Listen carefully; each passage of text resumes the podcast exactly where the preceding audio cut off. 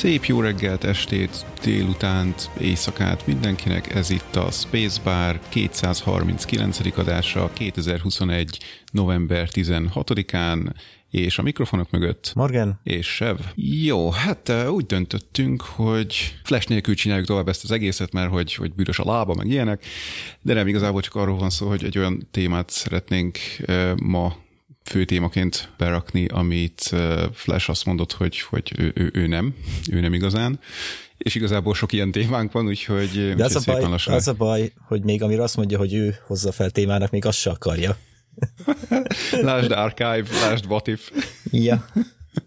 Na igen, szóval úgy döntöttünk Morgival, hogy szépen lassan ledolgozzuk ezeket a témákat, így karácsony fele menet, és akkor kaptok több adást, ha minden jó megy, amiben ezek a apokrif témák lesznek, vagy nem tudom, minek nevezzem őket. Hú, szótározunk. Ja, Rég volt már. Igen. Ja, ja, ja. Úgyhogy most meg se kérdezem, hogy na mi van veled Morgikám, mert hogy két napja találkoztunk utoljára, ugye akkor vettük fel a legutóbbi adást, a 238-ast, ami még a vágóasztalon hever, és várja, hogy szana szétszúrkálja mollóval. És azóta semmi nem történt. A nagy büdös semmi. Igen, azóta volt egy hétfőnk, úgyhogy minden rossz, minden sokkal rosszabb. Ja.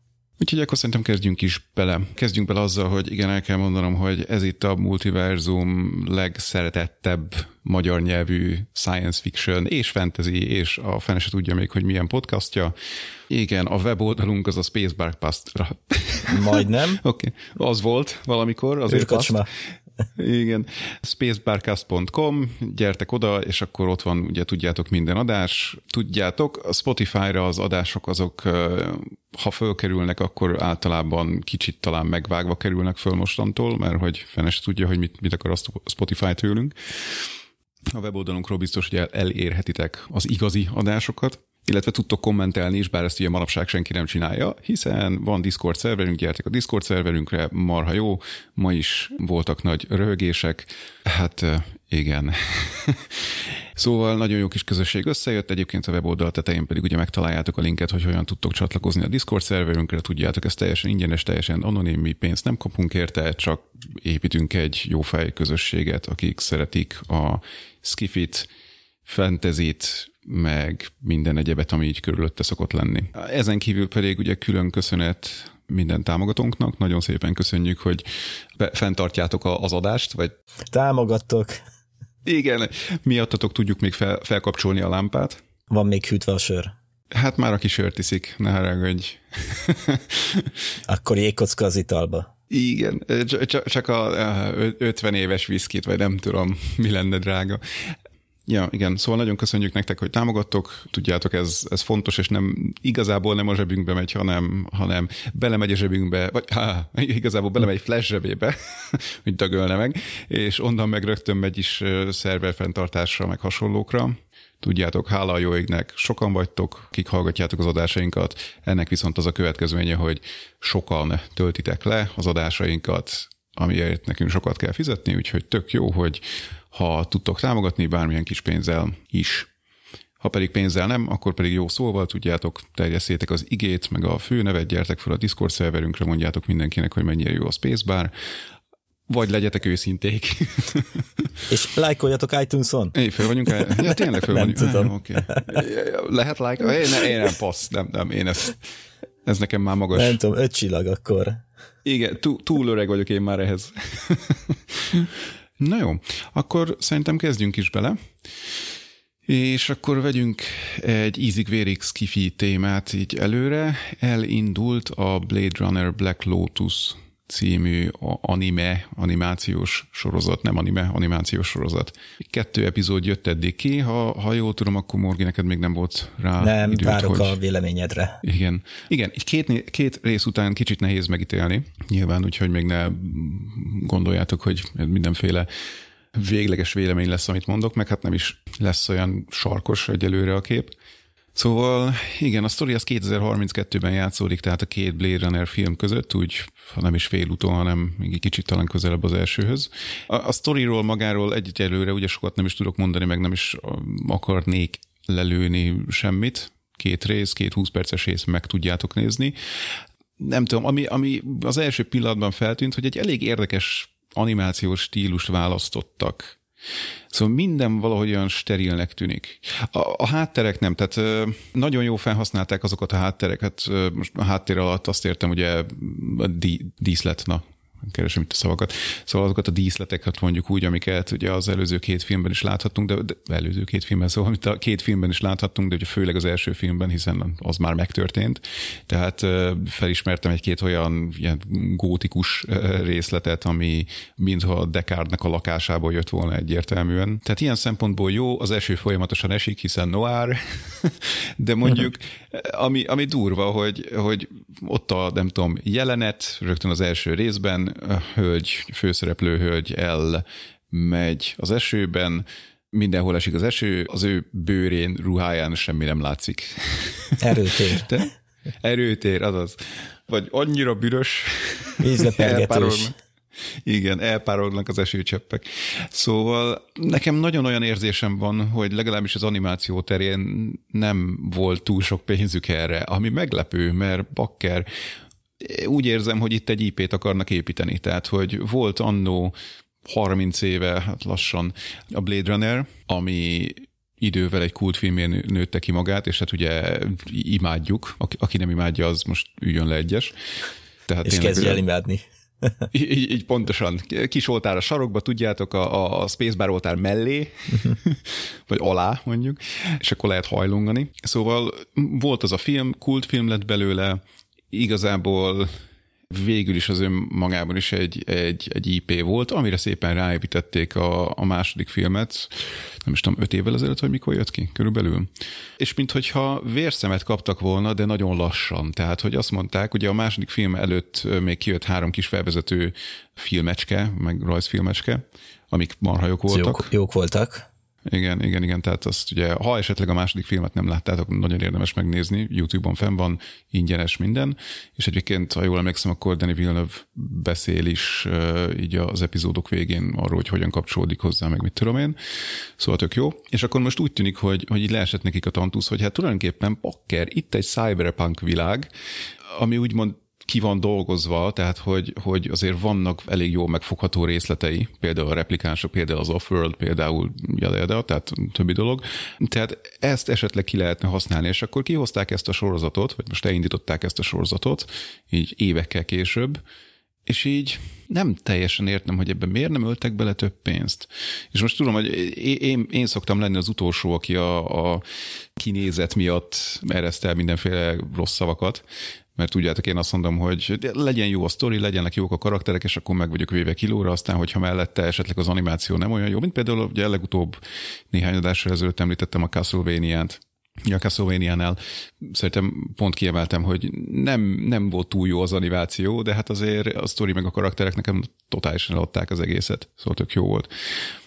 Viszont ez ez itt egy hatalmas franchise lehetne majd, és egy ilyen kezdéssel, tehát hogy pont az animációban, ami idézőjebben a legegyszerűbb, hiszen csak több pénzt kell belerakni, és akkor jobb animációt kapsz, jobb kinézetet. Nem, nem teljesen értem, hogy, hogy hogy akarnak ezzel így betörni a piacra idézőjelben de, de nagyon reménykedem benne, mondom két rész után azért még ezt nem tudom megítélni, de nagyon, nagyon reménykedem benne, hogy cserébe viszont jó sztorit, meg jó karaktereket fogunk kapni, amik eladják az egészet, mert mellette ott van az a jó világ, ami, ami szerintem embereknek így meg fogja fogni a fantáziáját. A hangulata jó volt ennek a két résznek, a zenéje jó volt, tehát azt, ha szereted a Blade Runner zenéjét, azért föl, hát nem azt mondom, hogy föl fogsz ismerni egy-két dolgot, mert ugye nem ugyanazt a zenét hozták el egy az egybe, gondolom mindenféle jogi problémák, pénzhiány, stb. Viszont nagyon jól idézőjelbe imitálja azt a zenét. Sőt, volt egy-két olyan részlete a zenének, amiben, mintha a Chariots of Fire-t ismertem volna fel, ugye egy uh-huh. másik Vangelis film, vagy a filmzenétre próbált hajazni, szóval szerintem zeneileg jól összehozták, és ami még érdekes volt, hogy a harcjelenetek azok ah, nagyon jónak tűntek. Tehát a mozgás a harcjelenetekben, jó, a fizika, fizikánál egy kicsit megint kilóg a lóláb, tehát tudjátok, ez a 40 kilós kislány fellöki a, nem tudom, 80-100 kilós embereket pillanatok alatt, meg mit uh-huh. tudom én, vannak ilyenek, de, de nem annyira, mint mondjuk a múltkor ugye a Gunpowder milkshake tehát az, az röhely volt. Szóval csak azt akartam kiemelni, hogy a mozgás a harcjelenetekben az meglepő módon szerintem elég élethű, maguk harcjelenetek elég élethűek, és olyan, hogy is mondjam, nem, nem olyan valós harcjeleneteknek, harcjeleneteknek tűnnek, mint amit az utcán látna esetleg az ember, tehát nem ilyen Mossad technikákat használnak, mint nem tudom, Batman, hanem inkább karate kung valami, ami, ami ugye jobban illik talán egy, egy cyberpunk világba. De nekem nagyon az az érzésem, hogy a harcjeleneteket konkrétan motion capture-rel felvették, viszont a többi mozgás, tehát amikor a karakterek csak sétálnak, vagy, vagy nem tudom, fölvesznek valamit az asztalról, vagy ilyesmi, azt meg leanimálták. Tehát, hogy ott nem volt ugye mögött egy motion capture, hanem csak valaki szépen beállított animációkat. Sérezni. Egy egérrel. Igen, tehát, hogy, hogy tényleg olyan érzésem volt egy kicsit, mint hogyha marha jó harcjelenet, széjjel rugdossák egymás seggeit, jól néz ki a dolog, és akkor utána, amikor vége van, akkor a, a főszereplő hölgy az, az úgy megy, el, úgy megy el, igen, szóval úgy megy ki a, a jelenetből, mint hogyha egy South Park epizódot néznél, így, így, így ugrálnak a, a karakterek, vagy nem is tudom. Tehát, hogy, hogy valahogy a, a normál mozgás az olyan, olyan műnek tűnik. Ne, ez tudod, hogy csak... van, hogy a harcjeleneteket megkapja a szenyor, rajzoló, igen. animátor, a junior meg megkapja egyéb sallangot. Szenyor, tehát, hogy küldik Mexikóba? Igen, a mexikói animátorok, igen.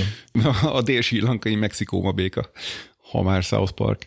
Igen, jó. Amúgy tehát mondom, kíváncsi lennék már, hogy igen? lehet-e vásárolni ilyen library-ket, ilyen mozgás, library-ket? Szerintem tutira, tehát figyelj, annyi mindenre vannak már előre elkészített ja, dolgok. azért jutott eszembe, tehát mindenhez lehet már Asset Library-t kapni, akkor ehhez mm. miért ne lehetne? Tutira lehet, csak ugye a kérdés, hogy miért vesznek meg, és hát mm. ezek az animátor cégek, vagy VFX cégek, ezek általában nagyon alacsony költséggel próbálnak dolgozni, tehát nagyon kicsi az árésük, ergo próbálják leszorítani a költségeket. Ja. Vagy ö, milyen ö, termékükbe, vagy tehát milyen filmikbe, akármiben használtak már, vagy csináltak már egy ilyen harci jelenetet, lehet, hogy csak átvették, és ez, igen, ezt akartam mondani, és, hogy... Ö, mint ahogy ugye annó a Disney is ebből élt meg. Minden ja, ugyanaz a igen. mozgás van. Ugyanazok az animációk, igen, borzalmas. Mármint borzalmas volt rádöbben, amikor igen. ugye a Youtube-on kijöttek ilyen videók, hogy egyébként nézd meg ezt a jelenetet, csont ugyanaz, mint ez a másik. Úristen, tényleg. És nem is, el nem tudom képzelni, hogy azt hogy csinálták. Tehát, hogy hát amikor még rajzolt volt, na de amikor még rajzolt volt minden, kézzel rajzolt, akkor, akkor miért érte meg, hogy ugyanazt a animációt rajzolják meg újra és újra? Tehát, hogy az mennyivel volt nekik könnyebb, mint egyszerűbb, egy... könnyebb, tényleg hát, könnyebb. Lehet, lehet, csak mondom, én, mint nem rajzoló, nem tudom elképzelni. Szóval mondom, egyelőre az egyetlen rossz dolog, amit ki tudnék emelni, az az, az animációnak, kinézetnek a, a minősége, és hát emiatt így nem vagyok benne biztos, hogy túl sikeres lesz ez a, ez a sorozat, de mondom, meglátjuk, hogy a sztori az merre visz el, mert ezzel kapcsolatban viszont azért vannak jó érzéseim, de hát mondom, két rész alatt nem akarom rögtön leírni az egészet, hogy jó vagy rossz. Nem. Úgyhogy ennyi, én, én ajánlom, nyilván. Összefüggő történet két rész alapján? Vagy... Ja, igen, jó kérdés, igen. Akkor lehet, hogy érdemes megvárni az egészet. Lehet, lehet. Lehet. Nem tudom, hogy milyen frekvenciával fogják kiadni majd a részeket. Hú, előbb néztem, csak már bezártam, tehát még két rész jön most novemberben, ha jól láttam. Aha. És egyelőre ennyi infó van. 21-28. Itt az nagyon messze van. Jó, de mondjuk talán nem is baj, mert most egy néhány nap múlva ugye annyi dolog fog kijönni hirtelen így Igen, egyben. igen, igen. Ja. Elvileg most nézem, hogy volt egy 7 perces behind the scenes is ehhez, a Black hmm. Lotushoz. Jó, akkor azt bedobjuk a show notes-ba, mert én is láttam még, úgyhogy bedobjuk a show notes-ba, ha jó. Előbb megnézzük.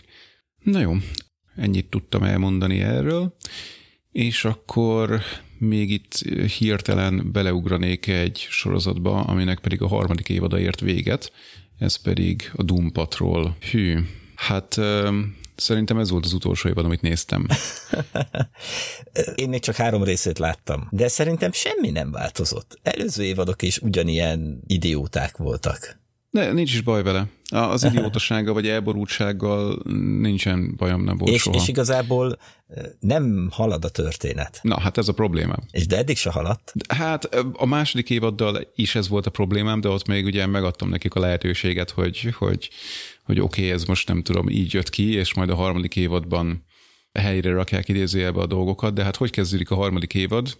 Azt már láttad, lezárják a második évados sztorit, valami ilyen, ilyen jó, akkor ennyi volt. Igen, tehát, hogy ez most így mi a fasz? Megjött az és új író csapat. Szó szerint. Tehát, hogy mint hogyha így elvágtak volna mindent. Nem, ráadásul... vagy, vagy tudod, ugyanez, mint a TNG-be volt, hogy amikor a borgos dupla rész volt. Amikor megcsinálták, akkor a harmadik, év, harmadik évad végén volt, ugye?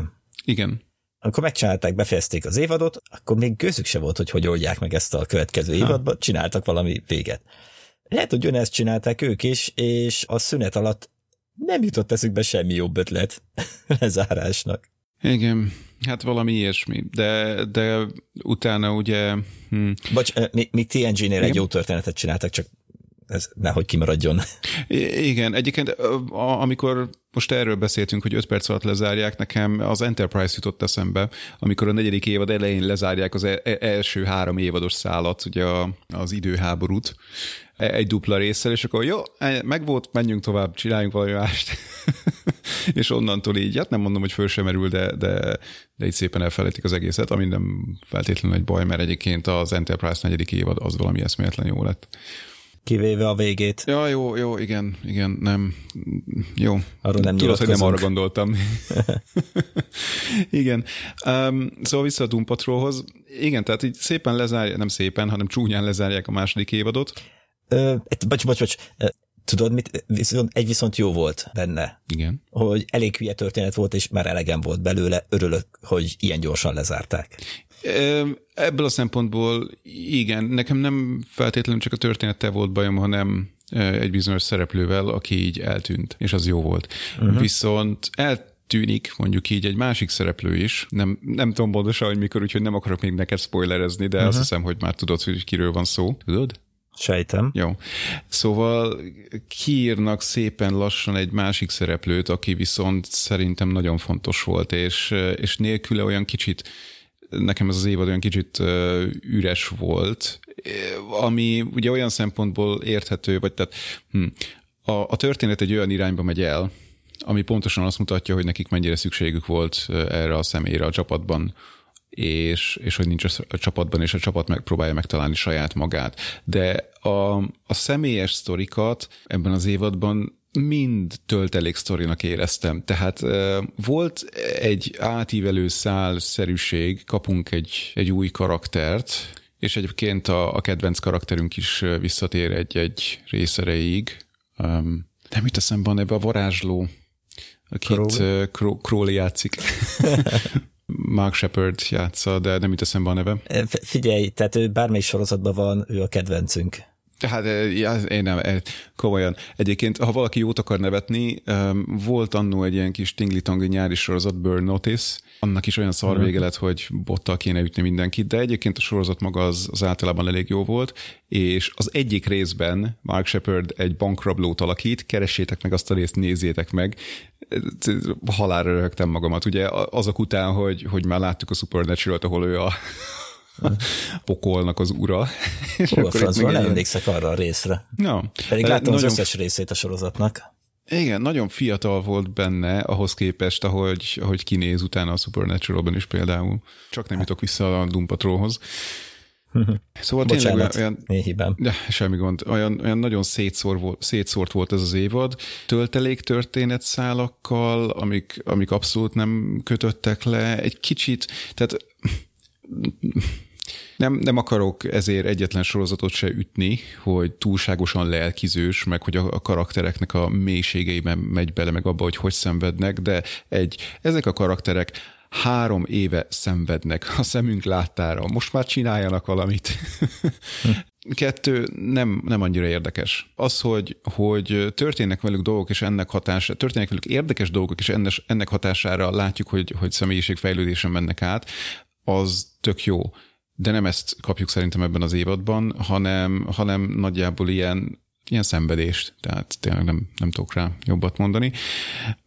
Én oda voltam az első évadért, pedig abban is volt lelkizés, csak mellette volt egy olyan átívelő szál, egy olyan főellenfél, ö, olyan történet, ami, ami berántott, és jó kiegészítette azt, hogy egyébként ugye rendesen belement a, a szereplőknek a mélységeibe. Viszont most már tényleg csak mélységekbe mennek.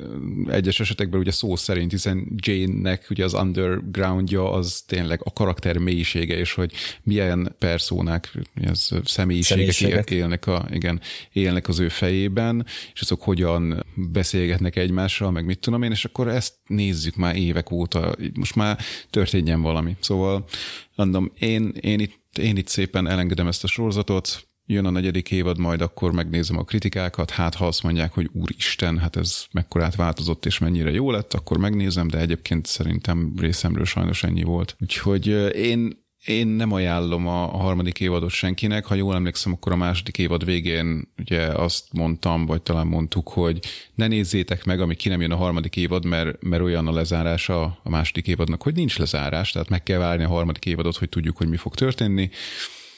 Hát ezért a lezárásért, amit kaptunk a sztorihoz, nem éri meg, nem éri meg se a második, se a harmadik évadot így megnézni. Kár érte. Na jó, viszont um, egy-két gyors szót még ejtenék a Star Trek Prodigy-ről. Megnéztem a harmadik, negyedik epizódot is, ugye az elmúlt adás óta. Én is megnéztem a negyediket. Na, és, és egyre jobb véleménnyel vagyok a sorozatról. Szerintem értelmes. A, a főszereplő még mindig egy kicsit idegesítő, de gondolom, hogy ez pont azért kell, majd kikalapálják. Igen, hogy a jellemváltozása az majd elvigye egy jó irányba, és akkor ugye ez legyen a, a, a tanító történet vele kapcsolatban, tehát hogy egy ilyen gyökér karakter az hogyan nevelődik meg a, a felelősség meg hasonlók hatására. És tényleg valamennyire azért kezd track lenni a sorozat. Persze inkább ez a gyerekeket lekötő kalandoldalról vett track, nem, megnéztem, nem a mindenféle... Megnéztem 7 éves kortól ajánlják. Aha, igen, tehát nem, a, nem a, a társadalmi problémák mélységeiben megy bele, mint egy TNG, de hát nyilván nem is ezt akarjuk, de, de szerintem tök jó. Tehát nekem tetszett a negyedik rész is, a negyedik rész pont úgy, úgy ér véget, hogy cliffhanger, tehát várjuk nagyon az ötödik részt. És hirtelen elkezdtem számolgatni, hogy én körülbelül mikor láthattam az első uh, TOS részeket. Ugye mi eleve hátrányból indultunk, hogy ugye nem lehetett Magyarországon nézni őket. Igen. Uh, de Hát 9-10 lehettem talán, vagy 8 esetleg, amikor az első részeket láttam. Aha. Hát szerintem én és is talán. Persze, hát gyerekként mi marad benne, me, meg az emberben, űrhajó, lövöldözés, stb. Mm. Nem is hinném, hogy esetleg Spockra még emlékeztem volna. Jó, tegyük hozzá, Igen. ez nekem körülbelül olyan volt, hogy évente láttam körülbelül egy maximum két részt belőle. Igen. Úgy, hát, ahogy és részleteket. Azt is a Zatáncon, vagy a nem, nem, nem, nem, nem, nem, nem. Sky, akkor, még Sky? nem, akkor még nem volt. Hát azok 90-es években jöttek be a kábel TV ah. Magyarországra. Ez meg ugye 80-as évek. Hmm. Úgy emlékeztem, hogy ezeket lehetett fogni antennával. Hm. Nem, hát Magyarországon ilyeneket fogni. Német adókat, vagy osztrák adókat? Hát igen, osztrák határ mellett. Csak azért hmm. láttam én is. Jó, hát ennyit erről. Szóval Prodigy egyelőre jó, úgyhogy nézem továbbra is erősen. Ja, és ö, nem bugyuta a történet. Igen, igen, mondom, inkább csak, hát jó, tehát bele tudnék kötni ugye egy-két helyen, jó pár helyen abba, hogy mik történnek, tehát ez a átirányítjuk az energiát a hajtóművekbe, minden energiát átirányítjuk a hajtóművekbe, jó, akkor kinyílnak a börtönök, ugye a brig, hogy hívják a cellák, és így mi a fasz? Igen. ez most komolyan? Sőt, még a hologramnak is el kellett volna tűnnie. Igen. Meg utána, hogy a, a, a csaj, nem tudom a nevét, kiszabadul a cellából, és yeah. átveszi a, az irányítást a hídon néhány gomnyomással, és így mi? Ez komoly? Hát jó, nem, nem erről szól, tehát nyilván ez nem egy military skifi lesz a 7 éveseknek, bár lehet, hogy kéne egy olyat is, találtunk egy, egy piacot, amit még nem aknázott ki senki. Na jó. Hú, hát ne tudd meg, tehát Amerikában, hogy milyen szintűek a katonaságnak a reklámjai. Hát tényleg nem akarom megtudni, köszönöm szépen. Milyenek? Most már mondd el. Hát majd előkeresek egyet. Hmm. Oké. Okay. Lenne hirtelen egy olyan témám, amit szerintem elfelejtettem bedobni a, doksira, bedobni a doksiba, mert hogy, igen, mert hogy éppen ma néztem meg. Ma kivettem egy szabadnapot csak nektek, kedves hallgatók, hogy tudjak nézegetni ilyeneket. Remélem örültök. Szóval megnéztem a Fincset. Ó, oh, na. Neked még nem került Nem, nem, elé? nem, még csak a listámban, tehát nagyon nem volt rá időm, hogy nézegess a dolgokat. Iszonyan el vagyok most az elmúlt hónapban maradva mindennel, és még ugye, hogy mondtad, héten ránk zuhan a minden, ja, más is. Figyelj, két nap múlva jön a Ghostbusters Afterlife, tehát... Igen, és ugye vége lesz a Foundationnek, úgyhogy ha minden jó megy, akkor hétvégén beszélünk a Foundationről. Na de mindegy, ne rohanjunk még előre. Szóval Finch, nem skifi. szóval most be is dobtam az off-topic témák közé a doksiban. Nem skifi, ami nem baj, csak mondom előre, hogy senki ne arra számítson. Post-apokaliptikusnak lehet nevezni, ugye bőven, tehát az teljesen jó. Kicsit talán így, a, ha már így valamihez hasonlítani kéne, akkor a I Am Legend, tehát ugye egyetlen emberke a városban megy egyedül kutyájával. Itt viszont a kutya mellé épít még magának robotokat is, mert hogy nagyon okos, és tényleg, ahogy így Zoli is mondta itt valamelyik, valamelyik csatornál, hogy elindítja az AI.exe-t, és van AI. tényleg, tehát, hogy nem, nem megy bele abba, hogy ő hogy tudott összerakni egy, egy rohadtul intelligens robotot letöltötte Stack Overflow-ról. Az a, igen, bemásolta a kódokat. Volt egyébként ilyen Visual Studio kiegészítő, hogy nem tudom már pontosan, hogy hogy működött, de hogy rákerestél valamire, és Stack Overflow-ról az első kódrészletet, ugye a megoldás kódrészlet volt, azt bedobta a kódodba, hogy na tessék, itt van, valószínűleg ez jó lesz. Hát de ugye most is vannak már olyanok, amik leírod, hogy mit akarsz, hogy mit csinálna egy függvényed, és akkor hmm. AI elkészíti neked. Igen. Nem és egy ilyen van már ami a durva, most a héten, múlt héten, múlt héten, igen, egy hete kijött az új Visual Studio, és ugye már egy, egy ideje teszt vezettem a mindenféle előnézet verziókat, és hát amit, amit beleraktak mostanában, de általában ugye rátelepítettem egy Rizsápert, és akkor az szépen így, így segített kódot írni, valamint hogy kiegészítette uh-huh. a kódomat mindenfélével, de most erre még nincsen Rizsáper, úgyhogy csak Vanilla Visual Studio-t használok, és hát néha félelmetes, hogy mennyire tudja, hogy mit akarok csinálni. Tehát ugye van benne ez az automatikus kódkiegészítés, hogy elkezded írni a függvényhívást, vagy nem is a függvényhívás, csak tehát azt leírod, hogy itt most létrehozok egy változót, legyen egyenlő, és bedob neked valami kódot, és így bakker, igen, ezt akartam. Tehát, hogy nyom meg a tabot, és, és akkor beillesztem ezt a kódot, mert szerintem erre gondoltál, és így mondjuk azt, hogy az esetek hmm, 10%-ában pontosan eltalálja, hogy egyébként mit írnék, tehát ugye a, a, a kontextusból, a többi kódból, amit Igen. írtam ott a környéken, kitalálja, hogy na valószínűleg, ha te most egy változót létrehozol, akkor ezt akarod majd értékül adni neki, stb. És az esetek mondjuk egy olyan 60-70 százalékában nagyjából eltalálja, hogy mit akarok. Tehát akkor is ugye beillesztem, és egy kicsit megmódosítom, megmódosítom azt a kódot, amit, amit beírt magától. És így egy kollégával csak úgy fejleszgettünk valamit, és, és így néztük, hogy hmm, hát meddig lesz nekünk még munkánk? Ó, én ezen nem a kódok. Nem, Tehát, nem. Ez, ez nem egy... Ismered, hogy milyen vevők vannak. Tehát nincs olyan AI, aki, aki azoknak lefejleszti. Ne, figyelj, ha, ha elég szofisztikált lenne egy AI ahhoz, hogy le tudja fejleszteni azokat a szoftvereket, amik, amikre azok a vevők amiért azok a vevők fizetnének, akkor az AI pont elég szofisztikált lesz ahhoz, hogy azt mondja, hogy pasz meg, én ezeknek nem, és leautomozzon minket. Vagy gyilkolja magát. ja, igen. Csak, csak elkezd sikoltozni, és letörli az összes bitjét. Na jó. Kigyullad a szerverterem. hogy vissza lehessen uh. állítani.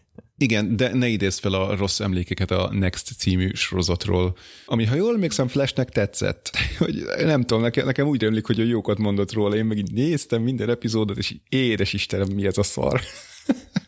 És nem csak eh, félreértés ne esik, nem csak azért, mert hogy mekkora fasságokat hordtak össze a szoftverfejlesztésről, meg felhőről, meg AI-ról, meg mindenről, hanem, hanem úgy dramaturgiailag, meg karakterek, sztori szempontjából is egy akkora elbaszott hülyeség volt, hogy ah, Szerintem én nem láttam, úgyhogy megnyugodtam. Te jártál jól. Igen. Na jó, a Finch-től jutottunk el ide, úgyhogy akkor most visszatérek a Finchhez és az AI.exe elindításához, tehát főszereplőnk és nagyjából egyetlen szereplőnk, Finch, akit ugye Tom Hanks alakít, az uh, alkot magának. Hát van eleve egy kis robotja. Labdája van? Labdája? Van. Oké. Okay. Ja. Szóval van eleve egy kis robotja, ami egy ilyen kosárral a hátán követi, és, és segít neki, és az is egy már eleve elég intelligens dolog, csak hát beszélni nem tud, meg nem embernek néz ki, de nagyjából ennyi. És akkor összerak magának egy másik robotot, és, és hát megtanítja dolgokra, meg hát tulajdonképpen erről szól a film, hogy ugye ez a robot ez hogyan tanul tőle, vagy hogyan, hát igen, nem, nem tudom pontosan miről szól a film. És nem is akarok a sztoriról lelőni semmit, mert, mert akkor körülbelül az egész sztorit lelőném, tehát nem egy olyan bonyolult dolog. Ja, na jó, mindegy. Szóval összerak magának egy robotot, és akkor azzal a robottal, meg a kisebbik robotjával, meg a kutyájával furikáznak, és így menekülnek ebben a posztapokaliptikus világban a tornádók elől, vagy hurikánok elől. Érdemes megnézni? Hát alapvetően sokat nem ad. Vagy milyen prioritással? Ah, nem nulla. science fiction nem. értékben, hanem film. Értem. Igen, tehát mondom, alapvetően sokat nem ad. A, a látvány az szép, a robot az szerethető, és hát ez Csepi. két nagyon hosszú óra. Tehát nem uh. tudom igazából, hogy kinek merhetném ajánlani ezt a filmet, mert uh, Skiffy rajongó nem fog tőle nagyjából semmit se kapni. Tehát van egy-két utalás arra, hogy mi is történt, de igazából nem is lényeges, tehát hogy mi történt a bolygóval. Nem is lényeges a sztori szempontjából. Um, az AI dolog megint egy skifi rajongó, akit mondjuk az AI érdekelne, tehát a mesterséges intelligencia érdekelne, nem fog semmit kapni szerintem ettől a, a filmtől. Egyébként, ha már itt tartunk, Jeff, ez a robot, abszolút hihető volt. Tehát sokszor teljesen elfelejtettem, hogy bakker CGI-t látok. Mert lehet, hogy nem is az volt. Tehát szerintem voltak olyan jelenetek, ahol konkrétan ugye egy megépített robot volt a, a, a képernyőn, és akkor nem tudom, valahogy meganimálták, vagy mozgatták, practical effects, ugye, de, de sok CGI jelenetnél is, tehát ahol szerintem CGI volt a robot, én, én totál elhittem, hogy az úgy van. Tehát szerintem ilyen szempontból egyébként marha jó megcsinálták, de hát mondjuk ez egy sokadlagos dolog persze. Szóval nem, nem, nem tudom, kinek ajánlanám. Ha, ha szeretett Tom Hanks-et, nagyjából ennyi. nem azt mondom, hogy rossz film, csak, csak nem érdekes. Mm, ennyi. Tehát így tényleg fura, mert, mert nem akarom lehúzni, mert, mert nem érzem azt, hogy ez egy, ez egy rossz film lenne. Ez kvázi, mint hogyha egy olyan művészfilm lenne, ami... De tehát az a baj, hogy a sztoria az valami, amit már biztos, hogy láttál valahol máshol. Tehát mondom, nem akarok lelőni itt semmit belőle, mert, mert az egész sztorit lelőném vele. Jó, jó, nem probléma. Nem, ne, nem, nem ad semmi újdonságot, nem ad semmi olyat, amin, amin eddig még nem gondolkoztál, hogyha láttál már egy posztapokaliptikus filmet, vagy, vagy egy robotos filmet, vagy nem is tudom. Uh-huh. Jobb, mint a csepi, de ennek más okai vannak. Egyébként mondom, a robot az, Jeff az nagyon szerethető, tehát ilyen szempontból oké okay volt a film, de, de, de figyelj, az asszonyt nem húzta be, tehát hogy engem valamennyire lekötött, őt, aki inkább az ilyen érzelmes dolgokat szokta szeretni, ő, ő fél óra után ledobta magáról a filmet, azt mondta, hogy inkább nézzünk mást. Ja, mert pont annál a fél óránál történt meg a kutyával. Nem, nem történt semmi. Azt hiszem. Jöttek a bérgyilkosok, és lelőtték. Az, az egy sokkal jobb film volt. és az, az nem skifi, az valós történeten alapszik. Uh-huh. Azt hallottam, az egy dokumentumfilm. Jó, szóval mondom, ez, ez szerintem ugye nekünk itt off-topic, de hát ez nem egyértelmű, hogyha így megnézed a trélert mondjuk. Oké, okay, rendben, akkor haladjunk is tovább. Ja, ja. Hát úgy látom, még van a listádban pár off-topic, ha akarsz róla beszélni. Nem, nem, nem, nem, tehát csak, csak így egy, egy kis off-topicot dobjunk be minden mm. adásba, aztán e, Igazából tovább. erről beszélhetsz, mert hm, már volt okay. szóba. Igen. Korábbi adásban már szóba került már. Igen, igen, igen, igen. Jó, ez is hetekkel ezelőtt volt, csak tényleg mivel off-topic nem akartam beszélni róla, úgyhogy csak röviden Jungle Cruise megnéztem. Jó volt, volt, menjünk tovább. Tehát Érdekel, tehát m- mm, szerintem jó meg tudták csavarni a sztorit, mert az első mondjuk úgy fél órában, órában, amíg, amíg ki nem derül egy bizonyos dolog, egy csavar, addig nekem egy olyan érzésem volt, hogy ő, az meg megcsináltátok a múmiát újra. Tehát, hogy ez egy 20-30 éves film újra forgatva, kicsit más karakterekkel, kicsit más sztorival, egy másik világba bele, vagy másik földrészre áthelyezve, ugye nem Afrikában piramisok után kutakodunk, hanem Dél-Amerikában a fiatalság forrása. Fiatalság forrása után, igen, életforrása, vagy hogy életvize, e. azaz. Na mindegy, szóval igen, hogy, hogy valami mást kutatunk, stb. stb., de ja, meg, meg, meg hogy ugye upgrade-eltétek a sztorit a 2021-es körülményekhez, tehát itt a, a főszereplő hölgyet már nem kell megmentenie mindenkinek meg. De egyébként, ha belegondolsz, ugyane ez volt a, a múmiában is, tehát ott is ugye a Rachel Weisz igen, igen. által játszott karakter, akinek nem fog eszembe jutni a neve. Ó, hát Ivy, Ivy volt, azt hiszem, mindegy. Ugye megpróbált bekerülni egy férfiak által uralt szervezetbe, a, nem tudom, 1910-es, 20-as években, amikor ugye játszódott ez az egész, azt hiszem 20-as, és, és akkor ugye nem tudott. És ugye szépen mindenki elment emellett, mert hogy ez nem volt érdekes, mert ugye tudjuk, hogy igen, így működtek a dolgok, gondolom. És akkor itt meg, hát ezt így mondom, szépen upgrade-elték, amire így fogtam a fejemet, hogy erre most aztán kurva sok szükség volt. Nem fogom elmondani, hogy mi történik, meg tudjátok nézni, de tényleg csak olyan, olyan beleerőszakolt dolognak érződött. Na de, vissza a sztorira, mivel hogy ez egy fantasy film, tehát tulajdonképpen nem is off-topic, nem tudom miért adottam be, teljesen hülye vagyok már. Szóval jó volt, meg tudták csavarni, érdekes lett, igazából onnan a csavar után, tehát onnan már nem az volt az érzésem, hogy a múmiát nézem újra. Ja igen, a, az eredeti mumia filmről, tehát a Brandon Fraser-es 90-es évekbeli mumia filmről beszélek, nem a, a Tom Cruise-os néhány De szerintem senki nem arra gondolt. Ja, jó, oké, hát ki tudja. Fiatalabb hallgatóink esetleg nem tudják, de... Na jó, Szóval én, én, én ajánlom ezt a filmet. Én is, én is. Igen, sokat, sokat azért ne várjatok tőle, hát ez egy ilyen The Rock, hogy hívják Dwayne Johnson film, ilyen kis tingli-tangli, vasárnapi délutáni kikapcsolódás, szórakozás, azt tökéletesen megadja, az. tetszett, ennyi. Tehát uh, csápolni kéne, akkor szerintem egy ilyen 5-6 csáp környékére lőném be az egészet, most már elég rég volt, úgyhogy inkább nem mondok semmit. De, de mondom, tehát egy ilyen tipikus Dwayne Johnson film, hogy szeretjük nézni. Ennyi. Egyébként, ha már Dwayne Johnson, akkor, akkor megyek a másikra is rá. Szóval azt viszont Ted. tényleg egy néhány... Igen? Ted, nyugodtan ja, jó, beszélj okay. róla. Tényleg egy néhány napja néztük csak meg úgy, hogy arról még frissebbek az emlékeim. Ugye nem rég, de néhány napja jött ki a Red Notice című hát nem tudom, romantikus vígjáték, hogy minek nevezzem. És szerintem rendben volt. Tehát ugye, de ez, ez totál off-topic, tehát miért még valaki félreérteni? Totál off-topic? igen. Ne, nem volt benne semmi szupernaturális, szerintem. Volt? Nem volt. De nem. tök mindegy, még, még, ha, még ha lett is volna benne, ez nem egy, ez nem egy fantasy film, vagy ilyesmi. Hát ez egy, ez egy ilyen... fantasy, ahogy me- megvalósulnak benne a dolgok. Ja, pontosan, tehát hogy a a, a helikopteres jelenetnél szerintem az még az előzetesben is benne volt, így párom rám nézett, hogy ilyet tényleg lehet, mondom, hát technikai lehet, de hogy a valóságban nem történik meg, az is biztos. Na jó, szóval igen, de szóval ez egy ilyen heist, hmm, igen, heist story, ugye mik ezek? Interpol. Mű, műkincs, műkincs tolvajokról, ahogy egymással vetélkednek, és, és próbálnak ellopni mindenféle érdekes dolgokat, hát leginkább egyet. Szerintem azért elég sokszor előre látható, hogy mi fog történni, vagy, vagy mi lesz a poén egy jelenetben, vagy egy párbeszédben, de azért pont elég alkalommal lepett meg ahhoz, hogy, hogy inkább még a jó oldalra essen a dolog. Tehát, hogy azt mondjam, hogy hát ez ilyen kiszámítható, nem tudom, sztori, ami igazából tudod, ilyen százas IQ-val nyugodtan uh-huh. előre meg tudod mondani, hogy mi fog történni. Nem. Szerintem, szerintem jó volt. Tehát nézhető, abszolút.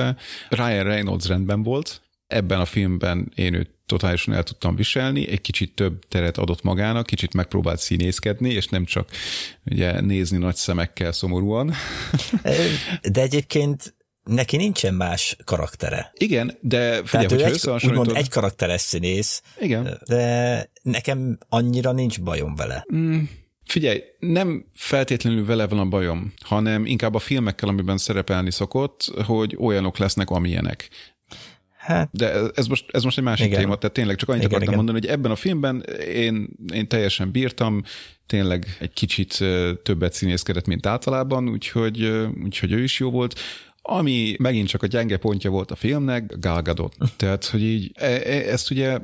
A... Uh, bocs, ő is. Igen? Meg ő is egy karakteres színész, meg ha azt nézzük, szikla is valamennyire. Bár ő azért ö, többfélében, ja, többféle De- kategóriában volt már, és azokat ará- aránylag jól hozza. Figyelj, szerintem a Szikla jobb színész nála. Ö, lehet. De, ja. Jó, nem, csak annyit akartam mondani, hogy, hogy ahogy ezt már szerintem a Wonder Woman 1984 kapcsán is kiemeltem, így valahogy nekem az esett le a filmről, hogy Gal Gadot nem tud színészkedni. Tehát, hogy olyan átéléssel hozza a sorait, mint hogyha ő egy, egy kezdő színész lenne, aki színész akar lenni, de hát még nagyon messze van attól, hogy, hogy tényleg ezt, hogy el tudja adni a karaktert. És, és a Rock, tehát Dwayne Johnson viszont igen, egy karakteres, de azt a karaktert azt, azt valahogy olyan, olyan beleéléssel, olyan, olyan jelenléttel tudja játszani, hogy, hogy szeretem nézni, és elhiszem, uh-huh. hogy ő most az az ember. És Gal Gadotnál meg, meg abszolút nem. Na jó, mindegy, ennyi. Egyébként is Egy off-topic, nézésre ugyanúgy úgyhogy- ajánlott egy ilyen hétvégei Ah, ja. kikapcsolódásnak. Jó. Igen, a humor jó, nálam, nálam igazából Megéri. egy jelenet dobta le az égszíjat csak. mégpedig. Amikor bejutnak a műkincses kamr helységbe, mindegy, raktárba, Igen. raktárba az a jó szó, és Mhm. mm-hmm. akkor ott elkezdenek lövöldözni, minden második műtárgy körülbelül tripa, ö, tropára megy ezáltal, ha belegondolsz, Igen. És kik lövöldöztek. Interpol, aki a műkincs rablókat akarja megállítani, meg a műkincs tolvajok, akiknek azért ez valamennyire érték, amit lehet, hogy majd később még el akarnak lopni. Igen. És akkor azok kezdenek el lövöldözni egy ilyen helyen. Hm. Igen, Jó. De egyébként annál Ez, jelenetnél, ez, ez amikor kizökkentett, lehúzták, igen, am- amikor lehúzták a, a ponyvát a, arról a Mercedesről, uh-huh. rá, ránéztem páromra, és mondtam neki, hogy na, itt most egy autós üldözéses jelenetet fogunk látni. Mert hogy ez annyira össze van rakva. Igen. Igen. De jó, mondom, megéri megnézni azért. Persze, persze. A börtön is jó volt, meg minden. egyéb. Igen. Tehát, Jó, tehát igen, voltak vicces jelentek benne, meg szituációk, meg beszédek. Igen, és azt hiszem, hogy ott a, a, a, az Ipsa, aki megáll Dwayne Johnson mellett, és ugye le akarja verni, az, az Daniel Bernhardt volt. És így mondom, hogy na, most verekedés lesz. Tehát, ho- hogyha a sztoriból nem derült volna ki, tehát hogyha a sztori még mehetne is két felét, hogy most hogy fogja lerendezni ezt a jelenetet, mivel az ember a Daniel Bernhardt, ezért itt tuti, hogy verekedés lesz. na jó, Oké, okay, szerintem akkor térjünk vissza skifi fantasy vizekre. Oké. Okay. Belekezdjünk a fő témába, nem tudom idővel, hogy állunk. Igen, már Tegyük. 50 percnél tartunk lassan. Át akarod venni a szót? Mert tudom, hogy megint sokat beszéltem, csak hát... Nem, nem, én szeretem, ha beszélsz, mert neked volt időd összeszedni a gondolataidat. Hmm. Igen, úgy gondolod? Jó Aha. tudni. Kivettél szabadságot, csak hogy adást tudjunk felvenni. Egyébként igen, azért is, hogy újra tudjam nézni ezt a Bosszizó című filmet, animét. Ja igen, szóval akkor mai, hát egyik mondjuk, hogy fő témánk, az a már jó régen beígért The Witcher Nightmare of the Wolf, volt ennek magyar címe. Bosszizó, továbbra is nem vaják, bosszizó, nem tudom, a farkas rémálma, azt hiszem, hogy tényleg lefordították annó, de tök mindegy, tehát tudjátok, miről van szó. Ez ugye egy idén megjelent a Witcher világában játszódó anime per animációs film, ugye 90 perc körül van. A story az Vesemirnek történetét dolgozza fel, vagy hát történetét mondja el, aki, ha, ha jól értettem, én sajnos még továbbra sem vagyok benne a Witcher világában, de gyertek Valheimozni. Tehát én én se vagyok benne, tehát Aha. teljesen csak itt a film sorozatot, meg ezt néztem, se könyvet, se Igen. játékot nem játszottam, de gondolom arra akarsz kitérni, hogy Zserátnak ő volt a mentora, és I- igen, pontosan. Tehát, hogy ő szervezte be, mondjuk így. És hát ugye meg, megjelenik Geralt is a sztoriban. Azt hiszem, hogy, hogy először még úgy, hogy nem mondják ki a nevét, tehát tényleg csak a utolsó percben tudjuk meg, hogy aki ott volt a igen. szemünk előtt, az ugye Gerált. Ja igen, spoilerek. De egyébként előjáróban én ajánlom, nézzétek meg, nagyon jó, akkor is, hogyha a Witcher-t nem láttátok, akkor is, hogyha nem játszottatok, nem olvastátok a könyveket, stb. Tehát ez így önmagában is szerintem egy jó film, amire érdemes rászállni azt a 90, vagy anime, amire érdemes rászállni azt a 90 percet, de a következő percekben azért majd árnyalom ezt a képet, hogyha ha már láttátok, akkor mit lehet még hozzátenni. Na jó, szóval igen, visszatér egy két szereplő, akivel már találkoztunk a sorozatban, és vannak olyanok, akik ugye említés szintén megjelennek, vagy megjelentek korábban. Hol játszódik, vagy mikor játszódik a sztori? A Witcher sorozat első évadában valami 1200-as évek, ennek a világnak az 1200-as éveiben voltunk, itt pedig a 1100-as évek közepére megyünk vissza, és ott láthatjuk ennek a Veszemírnek a, a történetét, hogy hogyan lesz ő egy ilyen, nem tudom, utca, utcán a lopásokból tengődő tolvajból, pit, pitián egy kis tolvajból egy bosszizó, és um, igazából szerintem jó sztori, tehát mondom, már csak ezért is megéri megnézni. Itt is, ebben a filmben is azzal operál az író, azzal a eszközzel operál az író, mint, mint a Witcher sorozatban, hogy hogy ugye ezeknek a Witchereknek a, az élethossza, igen, élethossza az sokkal hosszabb, mint az embereké, és emiatt ugye ők így látják korokon át idézőjelben, hogy mi történik a világgal, és itt is oda-vissza ugrál az időben, tehát kapunk egy jelenetet a mondjuk úgy jelenkorából, kapunk egy jelenetet a gyerekkorából, de, de jobban követhető, mint a sorozat volt. Ugye a, a Witcher sorozatnál azért... Nekem, nekem azért uh, itt egy kicsit hmm. nehéz volt az első nézésre hmm. összerakni a szálakat, tehát el kellett, el kellett jutnom a uh, film végéig, hogy, uh, hmm. hogy minden helyére kattanjon. Igen, ez aláírom, de tehát szerintem ez, ez, ez tudatosan volt így. Tehát uh, hogy a film... Biztosan, film, biztosan. Tehát... Igen, a film végére áll, áll össze az egész, hogy mi hogy történt, mi mire volt hatással, stb. Tehát mondom, ebből a szempontból jó, csak összehasonlítva a sorozattal. A sorozatban szerintem ezt egy kicsit túlzásba vitték, ahogy erről annó beszéltünk is, hogy hát tényleg egy mi a, mitől, hol vagyunk, mikor vagyunk érzésem volt, amikor néztem annó a sorozatot, és szerintem a mai napig nincs összeállva a fejemben, hogy, hogy pontosan mi is volt a sorozatnak a története. Ami lehet, hogy egyébként ugye azért is van, mert hogy a játékokkal nem játszottam, és hogyha a játékokkal játszottam volna, akkor már meg lenne az a háttérismeretem, amiben könnyebben bele tudom illeszteni a helyeket, korokat, stb. a sorozatból, de hát Bakkerennek azért illene megállni a saját lábán.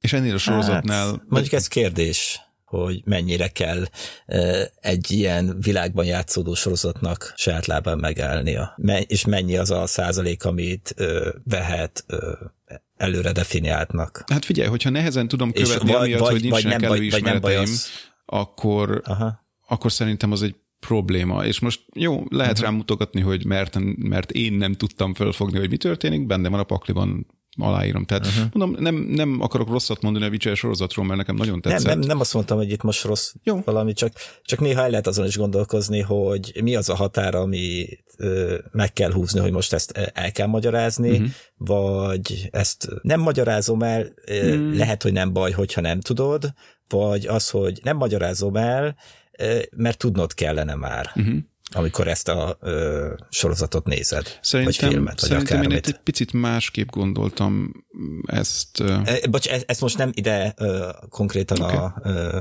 erre a sorozatra értettem, mert ugye ezt általánosságban. Mm-hmm. Igen, tehát hogy én ezt úgy értettem, hogy ha tegyük föl, hogy um, A. játszottál játékokkal, B. olvastad a könyveket, C. mindkettő, akkor, akkor már tudod, hogy mik a helyszínek, tudod valahova kapcsolni őket, tehát vannak ilyen mentális fogockodóit, hogy amikor látod a sorozatot, akkor azt így nagyjából el tudod helyezni, hogy korban, helyben nagyjából mi van. És ugye elejtenek valahol egy fél mondatot a rész elején arról, hogy most hol vannak például. Ha, ha te nem játszottál játék, nem ismered a világot, akkor te nem fogod tudni, hogy azt most hova tedd, nem, nem is fogsz felfigyelni arra a félmondatra. Ha viszont ugye már benne vagy a világban, akkor, akkor neked ez jelent valamit, ergo könnyebben felveszed a fonalat, hogy na most hol vagyunk és mikor vagyunk. Tehát csak ennyit mondok. Tehát ettől függetlenül uh-huh. szerintem jó volt a sorozat, és nem mondom, hogy követhető volt, de, de ha figyelmesen végignézed többször, akkor összeállhat a fejedben, hogy, hogy pontosan mi is volt a sztori, de akár csak a Lostnál én nem tudnám elmondani, hogy hol kezdődött és hol ért véget. és ebből a szempontból ez a kis 90 perces film ugye jobb volt, mert hát nyilván nem volt annyi lehetőségük, hogy jobbra-balra ugráljanak a sztoriban meg nem is volt persze annyi melléktörténet, stb. Sőt, hát tulajdonképpen a főszereplő is, is egy maga főszereplő, ha úgy veszük, tehát nincs mellette más, akinek a történetét meg kéne ismernünk nagyjából. E, ennek ellenére, tehát szerintem a, a szereplők is, tehát annak ellenére, hogy, hogy rövid volt az egész, a sorozathoz hasonlítva, vagy akár egy könyvhöz, a szereplők, a karakterek teljesen rendben vannak, kapnak mélységet, fejlődnek, van személyiségük, a színészek jól hozzák a hoznivalót, Egyébként szerintem, ha jól láttam, egy-két színész, mármint akik ugye a hangot adták, azok például a castlevania is szerepeltek, meg hát egy jó pár Netflixes sorozatban nyilván, hiszen ebből élnek, úgyhogy ismerős hangokkal is találkozhatunk. Ugye Theo James volt az egyik például, illetve azt hiszem, hogy Mary McDonnell játszott, vagy adta a hangját a, a barátnőjének, nem jut eszembe a neve. Igen. Igen, tehát ugye Mary McDonnell is, azaz ismerhetjük már az a jó pár helyről. Igen. Legalábbis az idősebbnek. Uh-huh. De azért egy pillanatra visszakanyarodva az előző gondolathoz. Nekem ezt a, az animét nézve továbbra is egy olyan érzésem volt, hogy itt egy betekintést kapok valami hatalmas világba, és igazából azoknak nyújt ez nagy pozitívumot, mármint azok fogják igazán értéke, érteni és értékelni ezt az animét is, akik egyébként játszottak a játékokkal, és vagy olvasták a könyveket, tehát tudnak valamit a világról, amihez nekik ez egy pluszt ad. Nekem, mint majd, hogy nem teljesen Witcher így nem... Tehát ne, nekem ez egy jó sztori, de, de így... Igen, meg azért minimális ö, alapot ad, hogy Aha. kik ezek a Witcherek, és ö, miért nincsenek sokan. Igen, igen, igen. Tehát ö, megmagyarázza ezt. Azt nem, nem emlékszem már, hogy a, a sorozatban tehát azt ugye emléksz, arra ugye emlékszek, hogy a sorozatban, mivel száz évvel később vagyunk, ott már a vicserek azok teljesen kitaszítottak, és itt pedig még így a kitaszítás határán állnak, hiszen pont itt ebben a történetben hát, történik Igen. meg az a dolog, amikor mondjuk úgy kitaszítják őket. Tehát részben irigyek is rájuk, ugye? E, igen. Mert ők a hősök, ők vannak tele pénzzel, ők ölik meg a szörnyeket. Pontosan, ők élik azt az életet, amit mindenki akar magának, gondolom. Yep. Nem tudom ki mit akar. De mivel mások, ezért utaljuk őket. Igen, ők a mások. Egyébként humor is volt, nem sok, de, de amit beleraktak humort, az, az igazából úgy ült, és nem, nem is mondanám, hogy szükség lett volna többre. A story, ja, akkor igen, spoileresen, egyrészt ugye írnek a története, hogy hogyan lesz belőle Witcher, Witcher, viszont emellett ugye a grandiózusabb sztori, ami a világgal történik, az az, hogy hát megismerhetjük nem, nem fog eszembe jutni a neve, annak a, nem is tudom, az a várnak a neve volt, vagy a, a szektának, vagy a, akárminek, ahol a varázslók voltak, akik ezeket a vicsereket teremtették. Ja, mindegy, tök mindegy. Szóval megismerhetjük azt, hogy, hogy tulajdonképpen ők azok, akik nem csak a vicsereket hozzák létre, hanem a mindenféle szörnyeket is, mert hiszen e, elapadóban van a pénz, és hát ugye több pénzt lehet kisajtolni az emberekből, ha van miért fizetniük a vicsereknek. Tehát igaz, Mindig van fenyegetés. Igen. És egyébként láttam valahol, hogy párhuzamot vontak Indiával andó, mert hogy Indiában állítólag andó, amikor még brit uralom alatt állt, volt egy olyan törvény, hát egy bizonyos időben, hogy aki megölt egy kobrát, és, és elvitte ugye valami, nem tudom, kormányhivatal, vagy rendőrség, vagy nem tudom hova, az kapott érte pénzt, mert ugye ki akar, túl sok volt a kobra, vagy azt hiszem kobrák voltak, de valamilyen kígyó. Túl sok, kígyók, igen. Igen, túl sok volt, ki akarták írtani, és hát ugye így incentivizálták az embereket, hogy remek, hogyha hozol nekünk egy döglött kobrát, akkor, akkor kapsz érte pénzt. Az indiaiak meg elkezdtek kobrákat tenyészteni, és megölték őket, és vitték tonna számra, hogy na, akkor adjál pénzt. hát tulajdonképpen valami hasonló van itt is, hogy ugye megalkották a witcher viszont a witcher túl jóra sikerültek, és e, egyszerűen már ugye nem, nem volt elég meló, amit föl tudtak volna venni, hogy így a film elején ezt a, jó volt a neve, Tetra el is mondja, a Tetra tekinthető talán a másik főszereplőnek, bár ugye az ő történetét annyira nem ismerjük meg, Szóval is mondja, hogy, hogy a witcher azok már elkezdtek ilyen teljesen átmenni normál fejvadászba, tehát hogy olyan munkákat is elvállalnak, ahol nem szörnyeket kell leölni, amire ők ugye, ők a legalkalmasabbak, hanem ilyen kis csipcsupügyek. Hát, ott is a, ők a legalkalmasabbak. E, igen, csak hogy ezzel el, elvették a munkát. Igen. igen. Hozta te. Szóval igen, átalakul a világ, és tök jó, hogy egy ilyen gazdasági szempontból fogja meg az egész, ez, ez, nagyon felnőtt hozzáállás az mhm. írótól. Amit viccen kívül, ez most nem irónia volt. Szóval igen, és akkor ennek hatására ugye elkezdtek mindenféle szörnyikéket is alkotni, hogy azok szépen szélnek keresztül majd csináljanak problémákat, és ezért az emberek fizessenek a witcheröknek, hogy lenyomják ezeket a szörnyeket. És hát ugye ebben a történetben ez ki is derül, Egyrészt a, a Witcherök számára is, mert ugye ha jól értelmeztem, akkor a Vesemir nem tudta, hogy... Ő nem tudta, igen, nem tudott róla. Nem, nem tudta, hogy mi történik, hanem az ő mentora, beszervezője, tartótisztje, nem tudom kicsoda, Sven talán hívták, igen. Nem valami D nekem valami D betűs rémlik, de mindegy. Ő, ő ugye nyakig benne volt ebben az egészben. Se... Deglan. Deglan, nem? lehet. Passz. Mondom, valahogy a, ma néztem meg, de a nevek kiestek. Nekem is. Szóval ő nyakig benne volt, a saját kis cinikus módján, mert hát tudja, hogy a világ hogy működik. Ugye ez egyrészt meglepetés volt Veszemírnek is, másrészt meg jó nagy meglepetés tett rának, aki ugye emiatt szépen fel is lázít mindenkit a Witcherök ellen, és hát kapunk egy szép nagy csatát, ahol ugye megpróbálják a Witcheröket szépen kiírtani. És hát nem akarok spoilert, de sikerül is majd, hogy nem, ahogy ezt már tulajdonképpen a sorozatból is ismerhetjük, tudhatjuk. Ezen kívül pedig ugye vannak, hát nem tudom, hogy mellékszálak nevezzem el, de hát tulajdonképpen mellékszálak. Hú, hogy hívták az elfcsajt, pedig itt volt a nyelvemen a neve. Hmm, Kitsu? Kitsu. Nem, az nem, az a fiú. Ne, Kitsu. Hmm. Mert, mert majdnem kacu volt, onnan tudtam csak megjegyezni.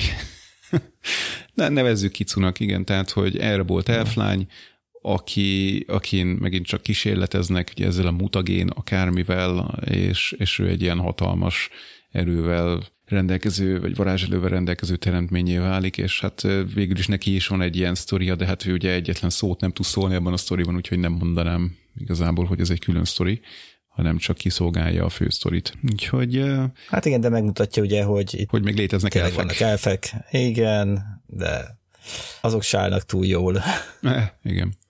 Hát ugye az, az talán itt is elmondják ebben is, meg, meg szerintem a sorozatban is elmondták, hogy hogy igazából a, az elfeké volt a varástudás, és, és ezt megtanították az embereknek, és akkor az emberek azok pedig szépen lassan majd kiszorítják az elfeket, és tulajdonképpen halomra ölik őket. Tehát ugye ez a sorozatban már megtörtént, itt a filmben még, meg fog, még majd meg fog történni egy pár évtizeden belül, ha minden igaz. Lesz egy nagy háború, valami nagy tisztogatás, vagy hogy hívták. Szóval jól összekapcsolódik nyilván a sorozattal is, tehát ez egy ilyen előzmény filmnek tekinthető a sorozathoz, hozzáad részleteket, ergo ha láttad a sorozatot, akkor szerintem 100% ezt le kell ülnöd, megnézni kell, kész, nincs appelláta, de meg is éri. Nem hosszú, csak, ja. nem hosszú, csak 83 perc, szóval ah, ki lehet okay. bírni. Ki lehet bírni. Igen. De úgy értem, hogy nincs túlhúzva. Nincs. Tehát ez pont elegendő egy mm. ilyen ehhez a történethez. Mm, hogy ezt a karakter bemutassák, és a karakter életén keresztül a világot is, mm. meg egy-két fontosabb eseményt benne. Igen. Mondom, tovább is tudom ajánlani, jó kiegészítés, és, és ugye hamarosan jön a második évad a sorozathoz, Geralthoz. Igen. Az előtt érdemes is.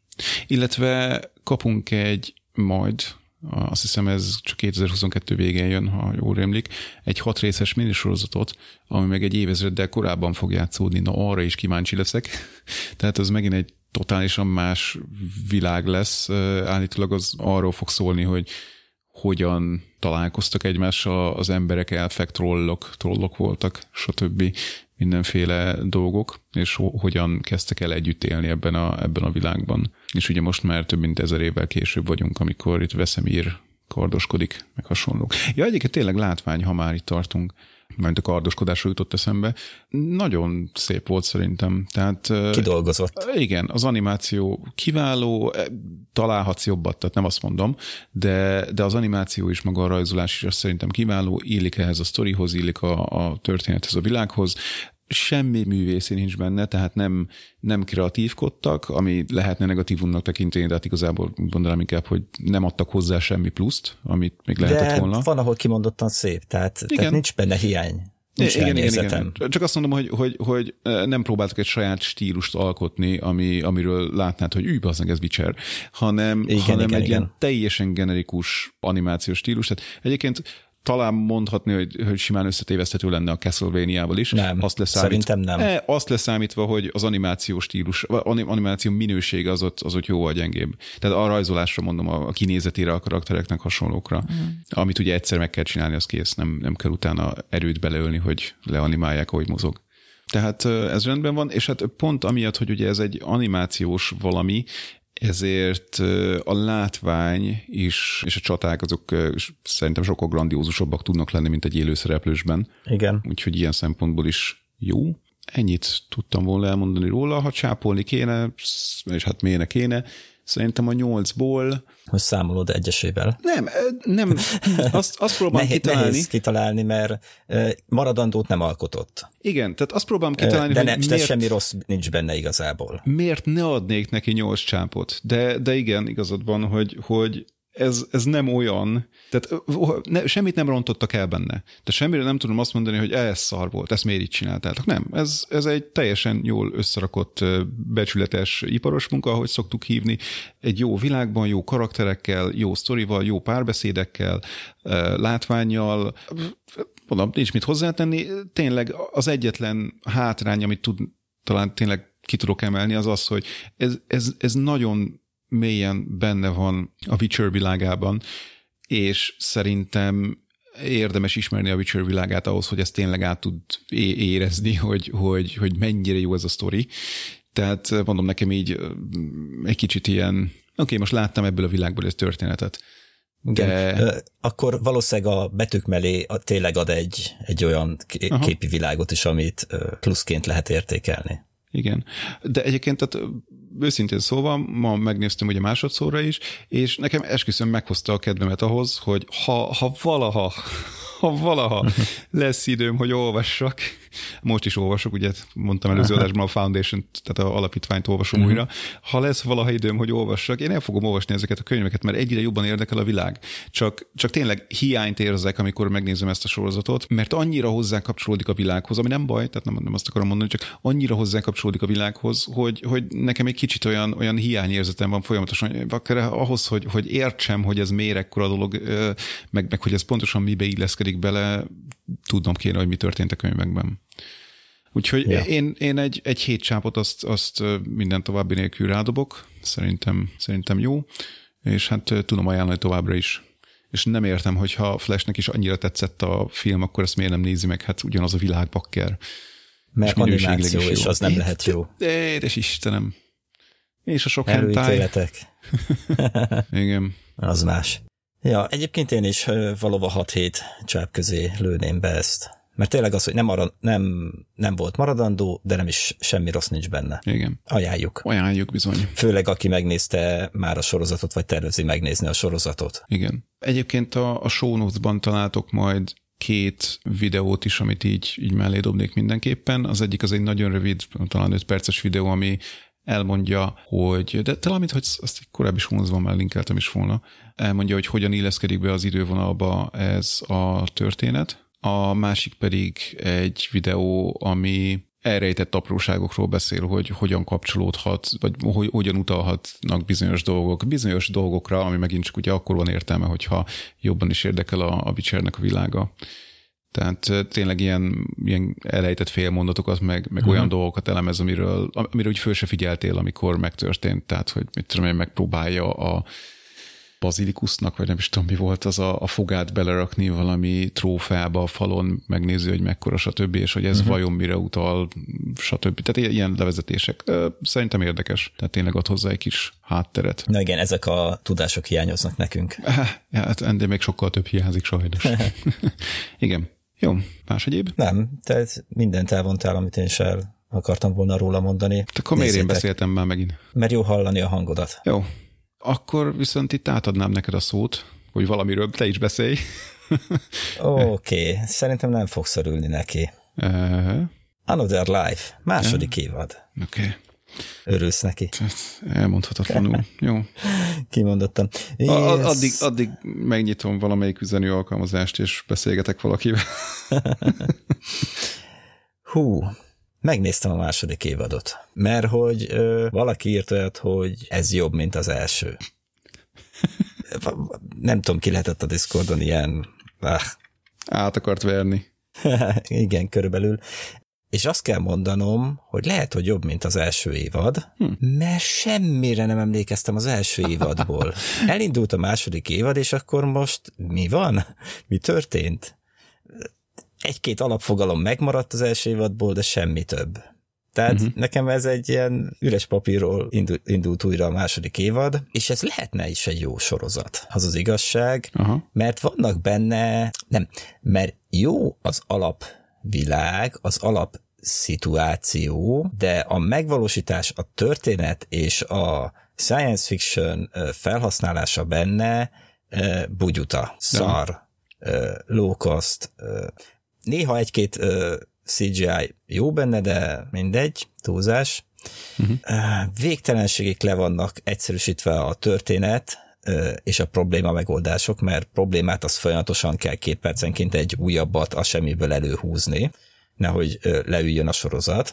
De arra a megoldás is olyan, hogy ó, leszkenneltük, ők így csinálják, akkor mi is megcsináljuk. Csak mert ők meg tudták csinálni például. Uh-huh. Okay. Tehát most már mi is tudunk ö, ö, pillanatok alatt féregjutat, féregjukat ö, létrehozni és átutazni rajta. Csak mert, mert, láttuk, hogy másik is már csinált ilyet. Okay. Ez, ez így működik, így van. Na, körülbelül ilyen.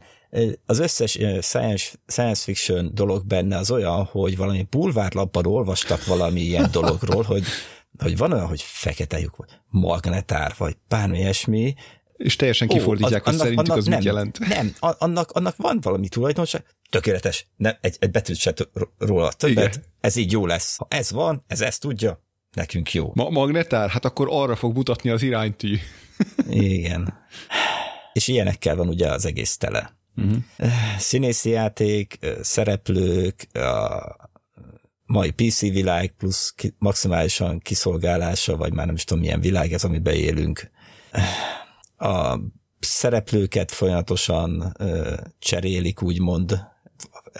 De ez mm. már az első évadban is meg volt, hogy azért hullottak a szereplők, és Aha. jöttek mindig újabbak elő.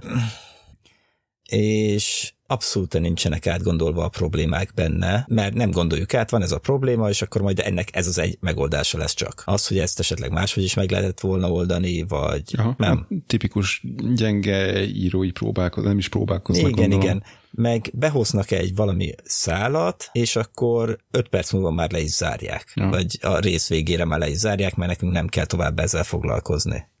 Nagy, nagyon egyszerűen tényleg az van, hogy a, amit mondtál elős, lehet egy problémát, és azt meg tudják oldani. Látta, hogy, hogy milyen gombokat nyomogat az idegen, akkor én is azokat meg tudom nyomogatni, és kész. Na, nagyon jó figyelt. Igen, azok nekem tökéletesek lesznek. Jó. Ne, nem szóval hoztad meg nem. a kedvemet hozzá.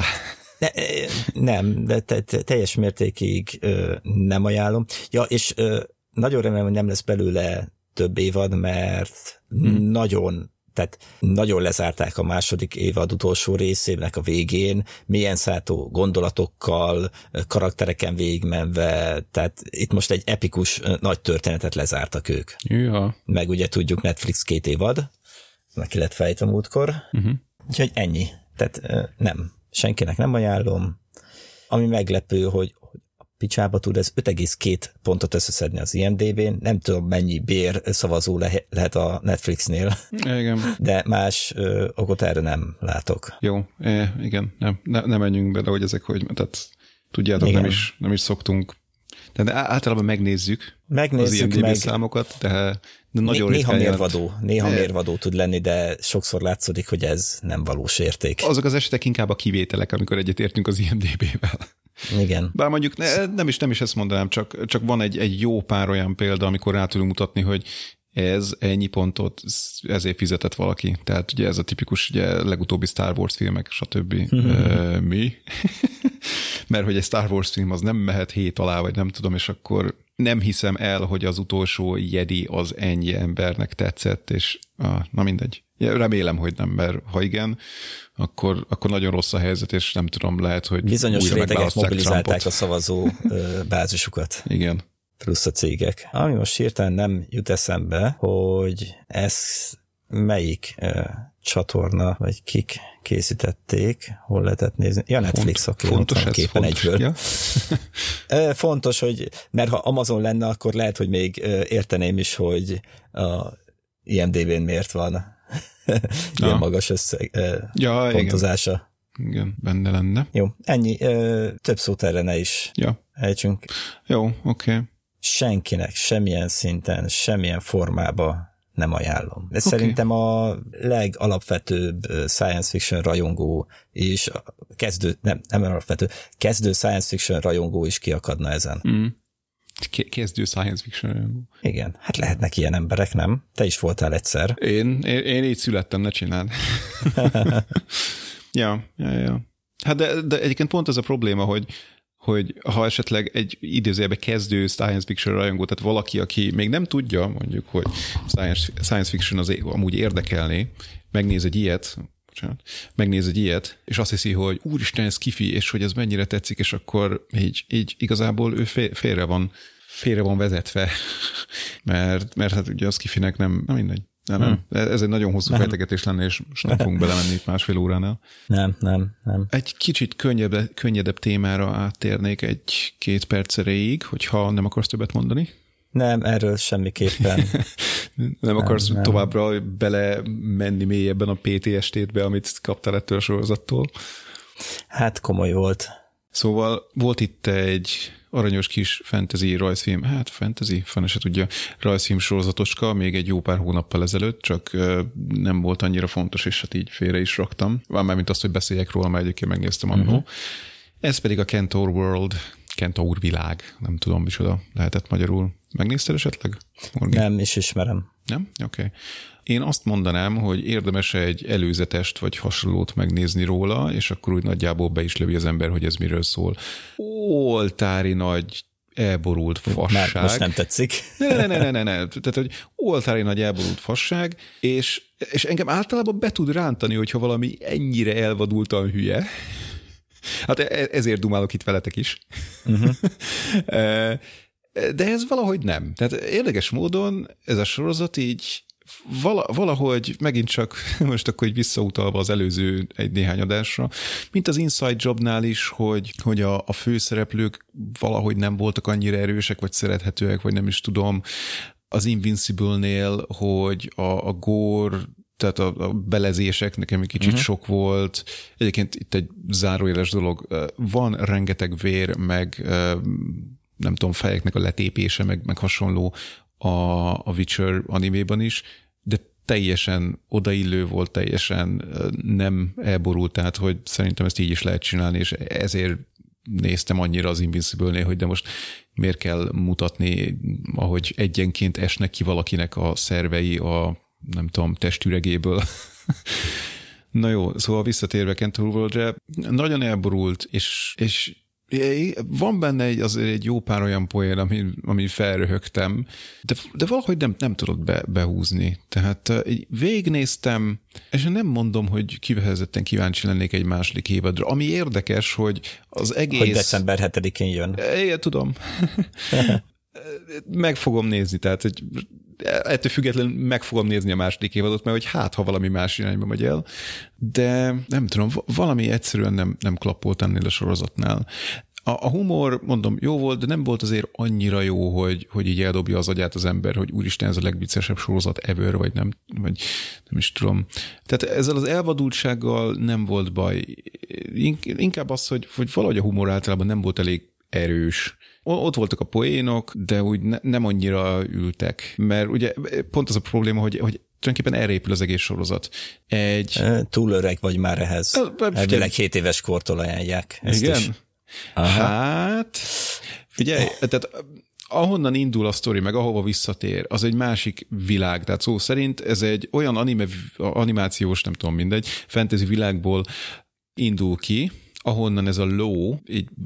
Elolvastam ezt az egysoros leírást, a, hogy egy ilyen harciló egy csatamezőről Igen. Igen. átkerül egy éneklő, nem tudom, ökör, nem tudom, ilyen kentaur világba, Igen. ahol a képet elnézve, hát itt mindenféle zsiráf, zsiráfnyakú, Igen. meg kleptomániás egyébként, az marha jó, tehát a, a, a zsiráfnyakú kentaur, az, az kleptomániás, és, és valami portál van a hasában, vagy nem tudom, amiben mindent, mindent belegyömöszöl, és így... Ez remek. Igen, tehát hogy, hogy vannak benne nagyon jó kitalált dolgok. Birkaszőrű, zsiráf, kinézetű, van itt minden. Igen. Na jó, tehát visszatérve rá, igen, igen, tehát hogy egyébként nekem jobban érdekelt volna az a világ, amiből elindul a sztori, ahol ugye ebbe komolyak a dolgok, és ez a harciló az valahogy átkerül ebbe a Kentaur világba, és ugye ki van készülve folyamatosan, hogy de hát ő egy harciló, és neki segítenie kéne a gazdáját, meg mit tudom én, és itt van ezekkel az idiótákkal, akik ugye nem tudom, csak egész nap nyalókát szopogatnak, vagy valami ilyesmi, mert hogy annyira jó ez a világ. És aztán persze szépen így, így, így árnyalódni kezdenek a dolgok, hogy ugye haladnak előre, és megpróbál kiszabadulni ebből a világból, tehát kiderül, hogy nem fenékig táj fel minden, igazából egy, egy búra alatt élnek szó szerint, és, és csak ott jó minden, és hogy miért van ez a búra, meg stb. Tehát, hogy, hogy van mögötte azért egy sztori, ami mondhatni, hogy, hogy érdekes lenne, de, de az a baj, hogy ez a sorozat nagyon erősen arra épül, hogy ennek van egy ilyen elborult humora, és hogyha az a, az a típusú humor téged nem kap el, és mondom, engem el szokott kapni, tehát én, én a mai napig rögök a Family Guy részeken, pedig azért a minőség az már hmm. rendesen leült. Igen. Hát de igen. mindig van azért egy-egy olyan poén, amit Na, igen. Tehát jól ad. Valahogy, valahogy itt ez engem nem annyira kapott el. Tehát én azt mondanám, hogy pörges végig az első két részt, hogy nem hosszúak, és hogyha bejön az első két rész, akkor maradj vele mert, mert egyébként a sztori maga, ez az átívelő sztori, ez igazából kihagyható. Lehet, hogy ez a második évad majd felépít valamit, amire érdemes figyelni, de őszintén szóval kétlem. Előzetes alapján lehet, hogy a másik világ is benne lesz még. Hát kéne, mert hogy valamit csavarniuk kell ezen, hogy működjön. Azt nem lövöm le. Szóval, szóval mondom, én így, én azt javasolnám, hogyha szereted az elborult humort, tehát tényleg az a, ennek, ennek semmi értem, mi ez, bazd meg, és akkor jön megint egy olyan dolog, hogy, hogy nem érted, hogy ezt hogy lehetett kitalálni, tehát tipikus ez a ilyen valaki nagyon be volt szívva, vagy nem tudom, és így alkotta, akkor próbálkozz be, mert simán lehet, hogy rákapsz, és tetszeni fog a sorozat. Ha az első két rész után még nem érzed úgy, hogy, hogy ez, ez neked marhára bejön, akkor viszont szerintem ragd le, mert a többi is olyan lesz. És most mondom, az átívelő sztori miatt meg annyira nem éri meg megnézni. Úgyhogy majd meglesen a második évadot, és akkor utána közlöm, hogy megéri megnézni, így az első kettőt egyben, mert ott már lesz valami belőle, vagy, vagy, vagy inkább hagyjuk. Uh-huh. Oké. Okay. Ennyi. Átadnám a szót. Szerintem térjünk át hír, egy pár apró hírre, és utána már befejezzük a mai adásunkat. Uh-huh. Kicsit túlcsúsztunk a terveken. Volt terv. Igen, ne Igen. legyen hosszú. Igen, ne legyen hosszú. Az mindig terv. Igen, rövid legyen, hiszen kompenzálnunk kell. Igen, igen. A hosszú igen, adásokért. Ne. Neked. Hát, hát... Nem, fogyasztható adásokat kell csinálni, tudod? Igen. A, a hosszú négy-öt-hat órás adások megülik az ember gyomrát. Meg bizony, főleg, hogyha Ilyen, Így gyomorra csináljuk. Igen, a Interstelláról kéne megint hat órát beszélni. Tudnék. Vagy, vagy, vagy a Tenetről. Ah, Istenem. Az, az sírás lenne. Hat óra sírás. De ha akarod, akkor vedd fel nyugodtan, meghallgatjuk. Ha, ha Flash itt lenne. Tudom, ugye, nincs annyi időd. Igen, mi, mi nem tudunk sajnos effekteket bejátszani, de ha Flash itt lenne, akkor most berakhatná azt a, azt a Godzillásot. Igen, God, Godzillás sírást, hogy hát körülbelül ez lenne hat órán keresztül. Igen. Vagy a Viva la Dirtből is, hogy a egyik emberke szokott sírni állandóan. Hmm, okay. Majd ezt előkeresem neked. Okay. Akkor hírek. Uh-huh. Bemutatták a Spin Launchot. Ez egy ilyen, és végrehajtott egy ilyen teszt, hogy nevezem? Indítást. Kilövé, indítást. Igen. Ez lényegében egy ilyen orbitális pályára nem ember, hanem műhold, vagy bármilyen más rakomány. Igen, hát az nem élné túl. Igen. Olyan hangja, lehet, hogy tehát ilyen, na mindegy, ne, ne menjünk bele. Igen. Tehát ilyen rakomány indítására szolgáló rendszer, ennek a teszt változatát próbálták ki. A lényeg az, hogy nem üzemanyaggal indítják el, hanem egyszerűen felpörgetik. Mm-hmm. Tehát elektromos árammal hajtott. Railgun. Nem railgun. Hanem hát ilyen rotorra szerelt ö, lövedék lényegében, Aha. amit a megfelelő pillanatban elengednek, ami ugye felfele mutat, és fel, fellövi jó magasra. Igen. Ott ö, persze valószínűleg ugye még beindít valami kis rakétát, hogy azért pontosan eljusson a célhoz, de e, elvileg ez már egy olyan sebességet tud ö, nyújtani, mint az összes többi nagy rakétánk, Ugye azoknál az a probléma, hogy lényegében az út nagy részében magát az üzemanyagot kell felvinniük, amit el is használ közbe. Uh-huh. Míg ez a rendszer be maga a hasznos, lényegében majdnem a hasznos terhet indítod el. Igen. Hát persze, ja, még annyit a rendszerről, hogy tehát ez vákumban van, és amikor elengedik, akkor ö, egy ilyen védőréteget, hártyát, akármit szakít át, és úgy indul el. Ah ami persze igényli azt, hogy magukat, a rakományt is, tehát a hasznos terhet is ezeknek az igényeknek megfelelően készítsék el, amihez persze majd segítséget nyújtanak. És mik ezek az igények? Hát maga az, hogy iszonyatos nagy sebességgel forgatják, amikor a vákumból a levegővel találkozik, akkor azért ott ez egy kis ütés lesz, Uh-huh. Plusz, hát ugye ilyen sebességgel tudjuk, hogyha a levegőbe halad valami, akkor az ott a felszíni hőmérséklete a lövedéknek felforrósodik. Na. Uh-huh. Igen. Ez kíváncsi vagyok, ennek milyen hangja lehet? Ez, ezek az egyik problémák. A másik uh, probléma az, az mindenképpen meg kell oldaniuk, nem tudom, hogy fogják majd ezeket megoldani, iszonyú pontosnak kell lenniük tehát millisekundon pontossággal kell elindítaniuk a lövedéket, különben a belső falba csapódik mondjuk, és nem a Igen. kimeneti nyílásba, vagy hogy ott is eltér egy kicsit a szögbe, plusz maga a szerkezetnél is kompenzálni kell a, a súlyveszteséget. Tehát az ellensúlyt akkor mert kell az egy, ez egy ellensúly is, ilyen forgatásnál, Aha.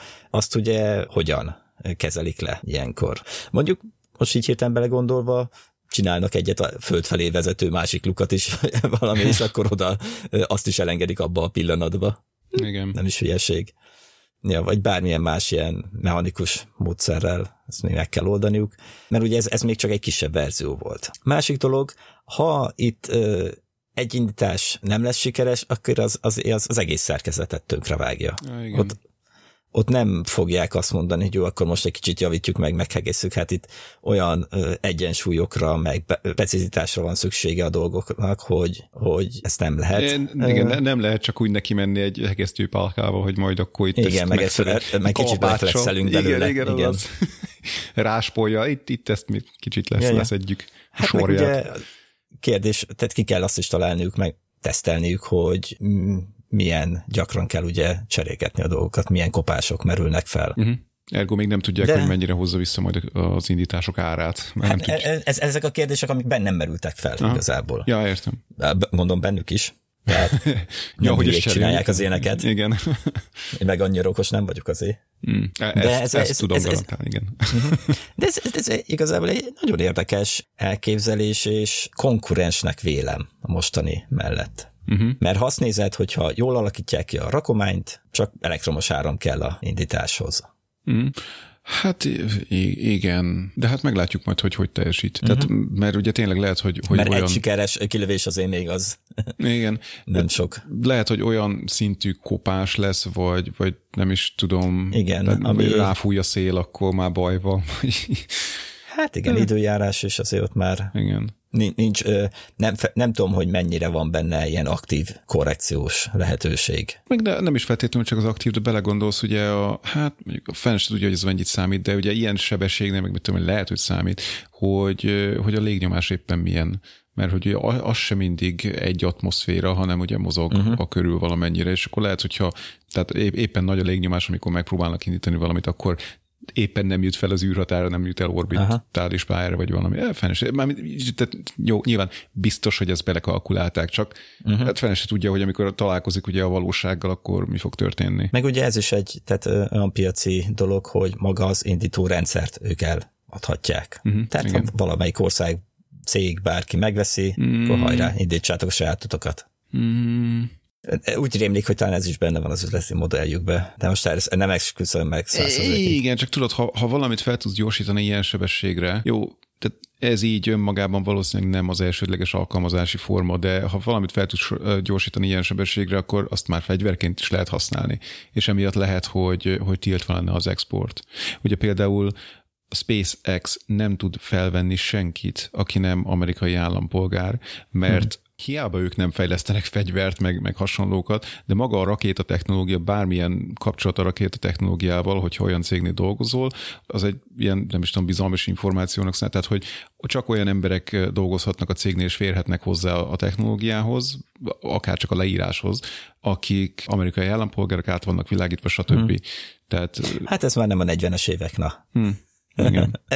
Valamilyen szinten megértem egyébként. Hát persze. Plusz rossz dolog is, hogy úgymond egy céget befolyásol így egy állam. Eh, nyilván nem jó. Jó is rossz is. Tehát de, nem, nem tökéletes, de a mai világban nem tehetünk másnak. Én, én azt mondanám, hogy oké, okay, ez miért van így? Azért, hogy a kínai kémek ne tudjanak beférkőzni a SpaceX meg a hasonló cégekbe, és ellopni a technológiát. Remek, akkor találnak másik utat. Tehát, hogy e, e, hát szerintem az alkatrészeket hogy Egyébként igen. nem, nem, nem, egyébként nem ott, de, de egyébként ja. Tehát, hogy biztos, hogy találnak rá módot, és persze nem azt mondom, hogy hát mivel úgy is találnak rá módot, azért nyissuk ki az összes kaput, mert annyira mindegy, de igen de így, így elvágja magát a, a cég, hát az állam miatt attól, hogy, hogy például európai tudósokat is elszipkázhasson, ami ugye nekünk yeah. elvileg jó, de nem igazán látom úgy, hogy itt Európában nagy fejlődések lennének, sajnos ilyen téren se. De most hallottam, revesgették, hogy akarnak végre egy európai fabot létrehozni, tehát hogy legyen valami chipgyár Európában, mert egyébként ugye uh-huh.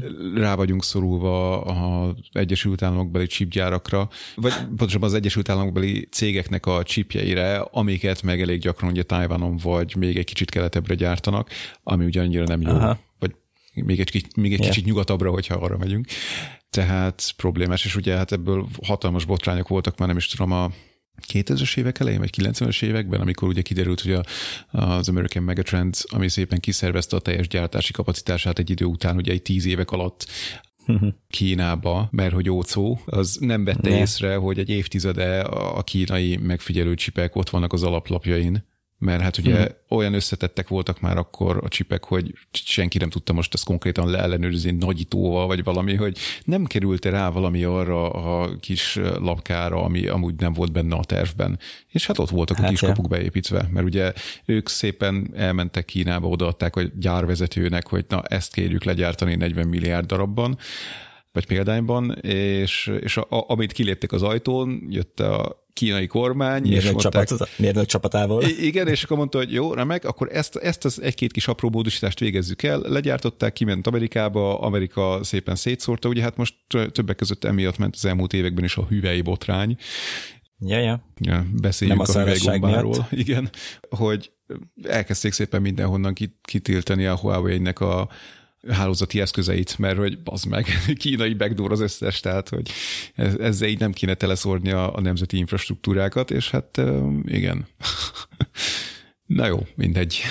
Ez csak így kis kitérő. Na jó, visszatérve még űrutazás, Kína, meg akármi. Most nyolcadikán az első női tajkonauta ősítát tett, és kicsit szerelgetett a űrállomásuknak a külső részére műszereket, vagy a, valami hasonló. Uh-huh.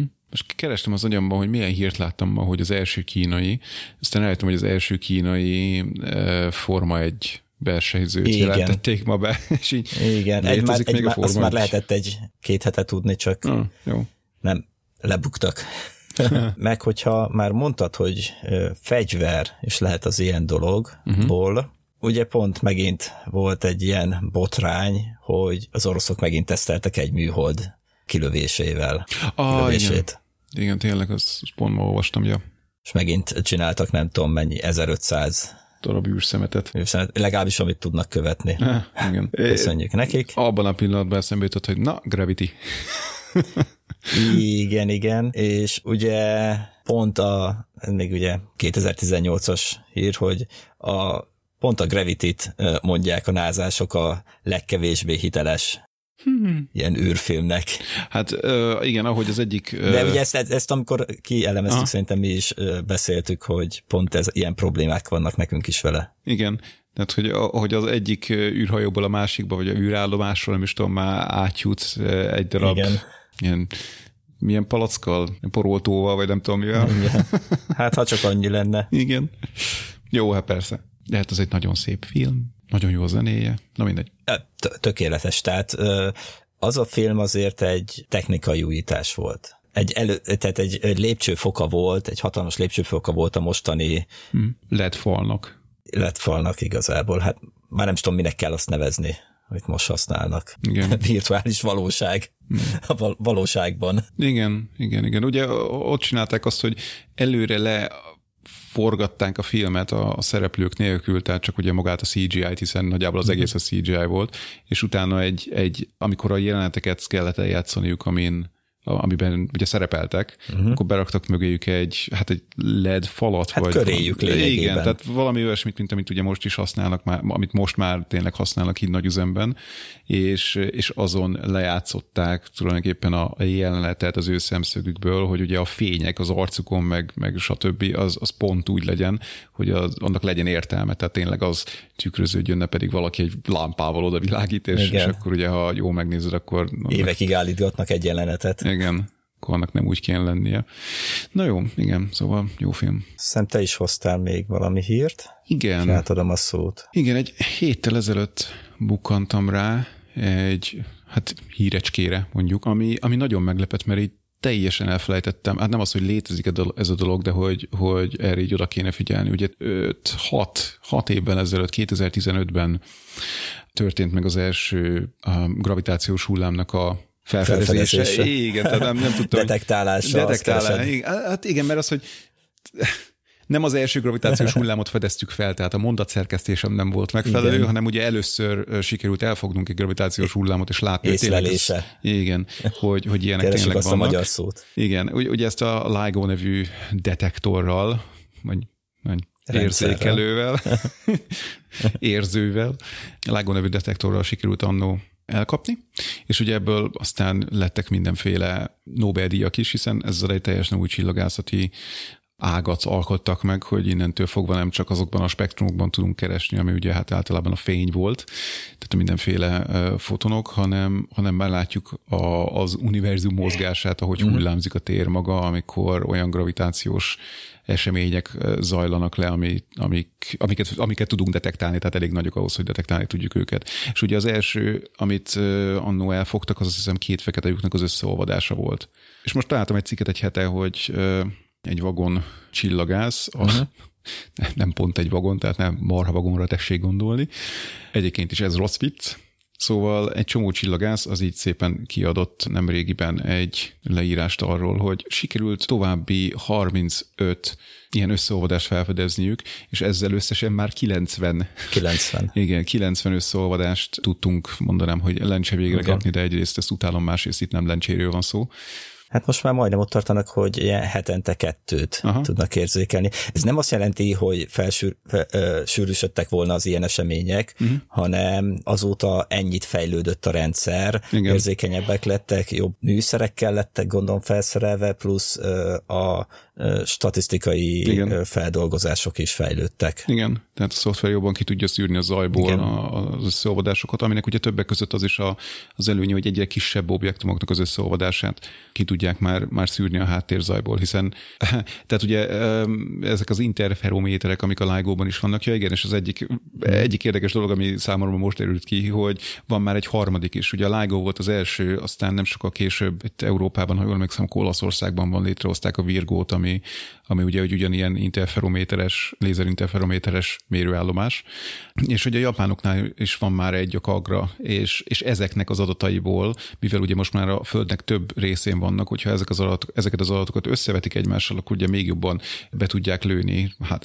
Az irányát. Igen, Igen. Hogy, hogy honnan is jött. Ugye az első felfedezésnél így rámutattak az égbolt egy, egy pacájára, hogy valahonnan onnan jött, tehát valahol ott történt meg ennek a két fekete, fekete lyuknak az összeolvadása, de ugye egyrészt, mivel élesebbé teszik az eszközöket, azért kisebb objektumokat, uh-huh. kisebb összeolvadásokat is föl, föl tudunk fedezni, másrészt mivel mivel több ilyen detektorunk van szétszórva a világ világ, a Földnek a különböző hmm. pontjain, ezért ugye abból, hogy melyiket mikor éri el az összeolvadásnak a, a hulláma, ki tudjuk számolni, hogy, hogy honnan jött körülbelül ez, a, Igen. ez az esemény, hol történt. Igen, szóval eszméletlen, hogy, hogy 5-6 év alatt ide fejlődtünk, és egyébként a cikkben az is le volt írva, hogy nem folyamatosan vannak bekapcsolva, hanem ahogy például az LHC is, a nagy hadron ütköz, ütköztető nem folyamatosan minden nap ütköztetnek uh-huh. valamit, hogy nem tudom, történjen valami hátha, hanem futtatják egy hónapig, és utána Aztán pedig... évig szerelik. Igen, és utána egy, egyrészt szerelik, már másrészt pedig elemzik azt a bődületes mennyiségű adatot, amit ugye ez kiköp, hiszen nem tudják valós időben elemezni az adatokat, mert hát nincs annyi pénzük, hogy kifizessék azokat a szuper számítógépeket, másrészt meg, hát egyrészt ugye nincs is rá szükség, hogy az élőben ellenőrizzék, másrészt pedig nem is vagyok benne biztos, hát, hogy lenne annyi szuper számítógép, amit tényleg így ki tudná szűrni. Hát de most ezt, ha belegondolsz, csomó ilyen űrkutatási témakörbe ez van, hogy mostában már iszonyú mennyiségű adat keletkezik, és hosszú évek múlva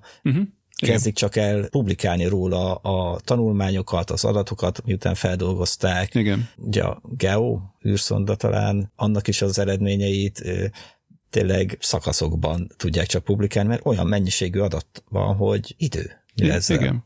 És ugye ne felejtsük el, és, hogy például... És, bocs, egyre több ilyen ugye teleszkópot is ö, építenek, és mindegyik nagyobb és nagyobb és nagyobb érzékel, ö, érzékelőkkel rendelkezik majd, és iszonyú mennyiségű adatot fognak generálni egy-egy éjszaka alatt. Uh-huh. Igen, csak azt akartam mondani, hogy azt se felejtsük el, hogy még mielőtt ez a hihetetlen számítási kapacitás, ami most a rendelkezésünkre áll, az meg lett volna, akkor is már egy egy, egy csomó adatot termeltek a különböző teleszkópjaink, ugye nem csak rádió, hanem a látható uh-huh. fény, meg hasonló tartományokban működő teleszkópok, és azok az adatok azok szépen valahol le vannak fűzve egy-egy, uh-huh. egy-egy dossziéban, és nekiálltak emberek, igazából mindig is voltak emberek, akik ezeket olvasgatták, ugye doktori diszertációkhoz, hasonlókhoz átmentek ezeken az adatokon, de nekiálltak újra vagy először feldolgozni ezeket az adatokat. És ugye ez is rengeteg időt viszel, mert, mert olyan mennyiségű adatunk volt, hogy amit annó a teleszkópok megtermeltek adatmennyiséget,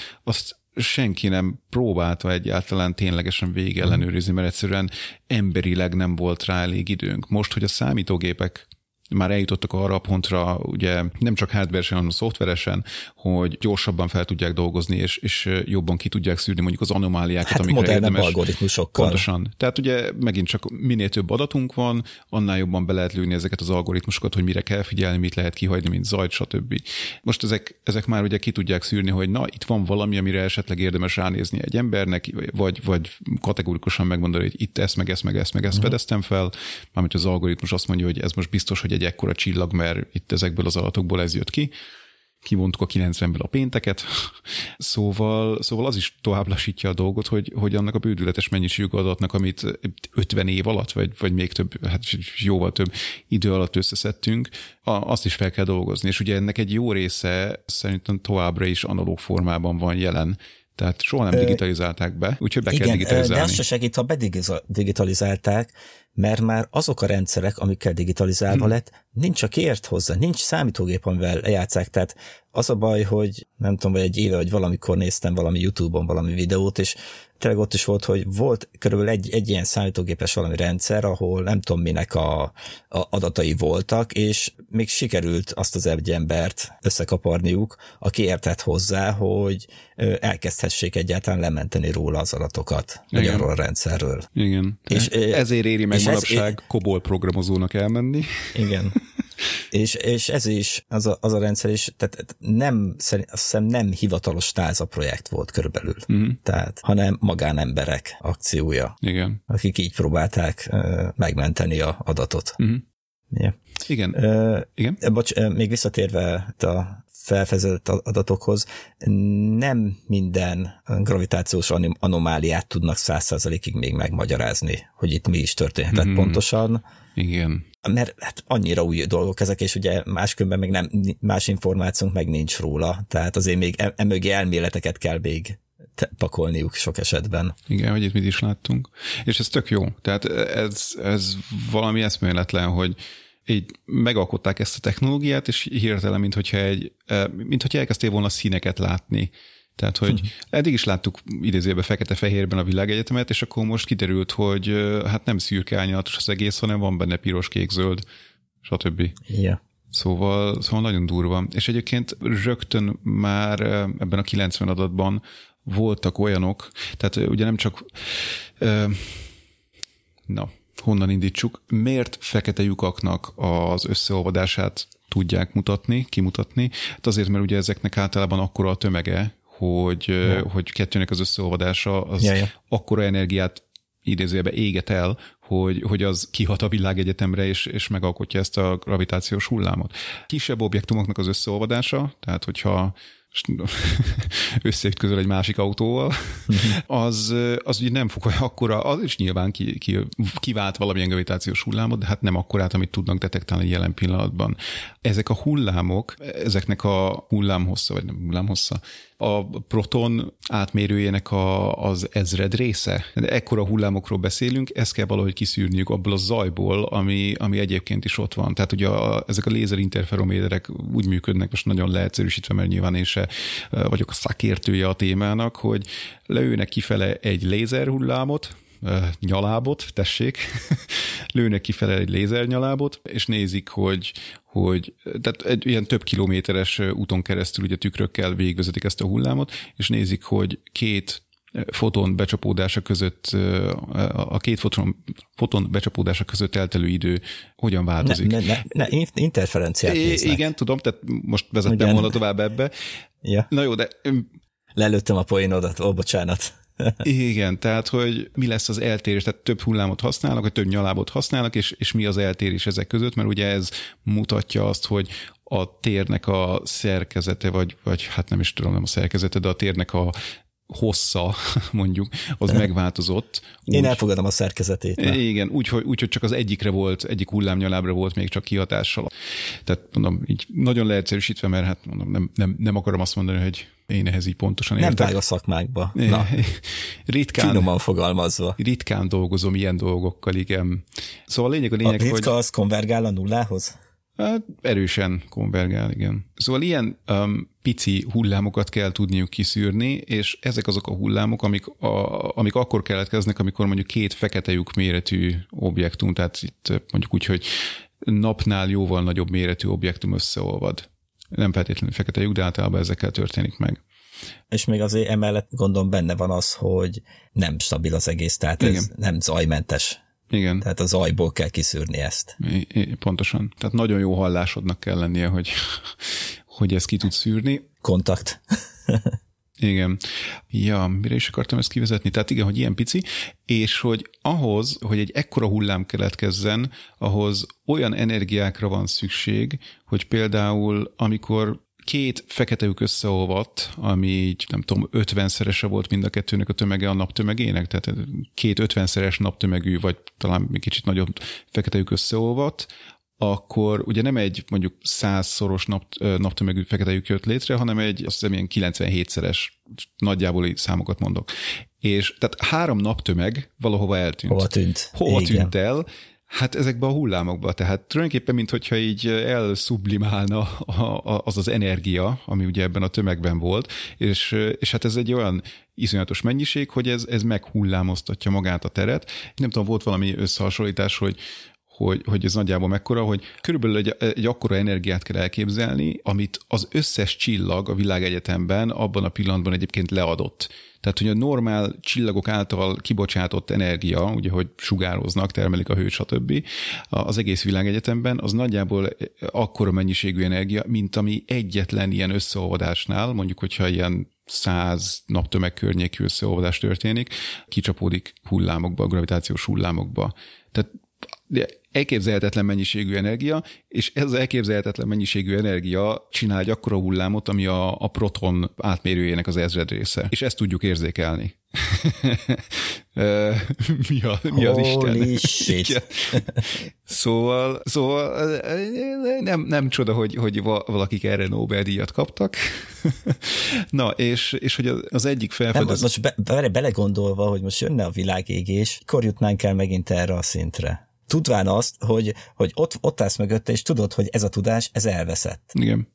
Durva. Hát most néztem a fincset, én pontosan látom Igen, az a, ilyen amiatt, problémákat. Amiatt, amiatt vetettem fel. Igen, de hát ugye tudjuk, hogy erre mi a megoldás. AI.exe. Ne, ne, ne, ne, ne. Hát létre kell hozni egy alapítványt, ami tárolja a tudást. Oké. Okay. Hívjuk Memory Alfának. Na igen, szóval egyrészt csak két felfedezés még így ezzel kapcsolatban, hogy, hogy lássuk, hogy tényleg ezek így tehát e, ez a technológia így, így olyan dolgokat mutatott meg, amit eddig nem, nem, nem láttunk. Az egyik az az, hogy sikerült ilyen nagyjából középméretű, tehát van egy ilyen középméretű kategória fekete lyukak összeolvadását megfigyelni, és ezeket a fekete, fekete lyukakat ugye egyelőre így nem találták, tehát hogy eleve nehéz kiszűrni fekete lyukakat, hiszen tudjuk, ugye nem látjuk őket, hanem csak a körülöttük lévő anyagnak a mozgásából, csillagoknak a mozgásából, illetve abból esetleg, hogy hogyan hajlítják meg a fényt, milyen lencse hatást váltanak ki, tudunk következtetni arról, hogy na, ott van valami. Tehát sikerült vele ilyen közepes méretű fekete lyukakat kimutatni, amik, amikről tudták, hogy létezniük kell, de, de nem tudták, hogy hogyan merre. Illetve ugye nem feltétlenül csak fekete lyukak össze, összeolvadását tudja főleg most már megfigyelni, hanem neutron csillagokét is tehát amikor egy fekete lyuk és egy neutron csillag mi az olvad össze, vagy azt hiszem, hogy volt olyan, talán nem mondok hülyeséget, volt olyan összeolvadás is, ahol két neutron csillag olvadt össze, valószínűleg. Na, lényeg az, hogy nem csak fekete lyukak. Igen, igen, tehát azt akartam mondani, hogy, hogy sikerült például olyan neutron csillagoknak az összeolvadását is megmutatni, hogy az, ahol az egyik neutron csillag az valami 1,17 naptömegű volt. És ugye korábban nem tudták, hogy ilyen kicsi neutron csillag létezhet mert hogy azt hiszem valamilyen 1,2 naptömegre tették a minimum határát, tehát hogy az alatt nem jön létre belőle neutron csillag.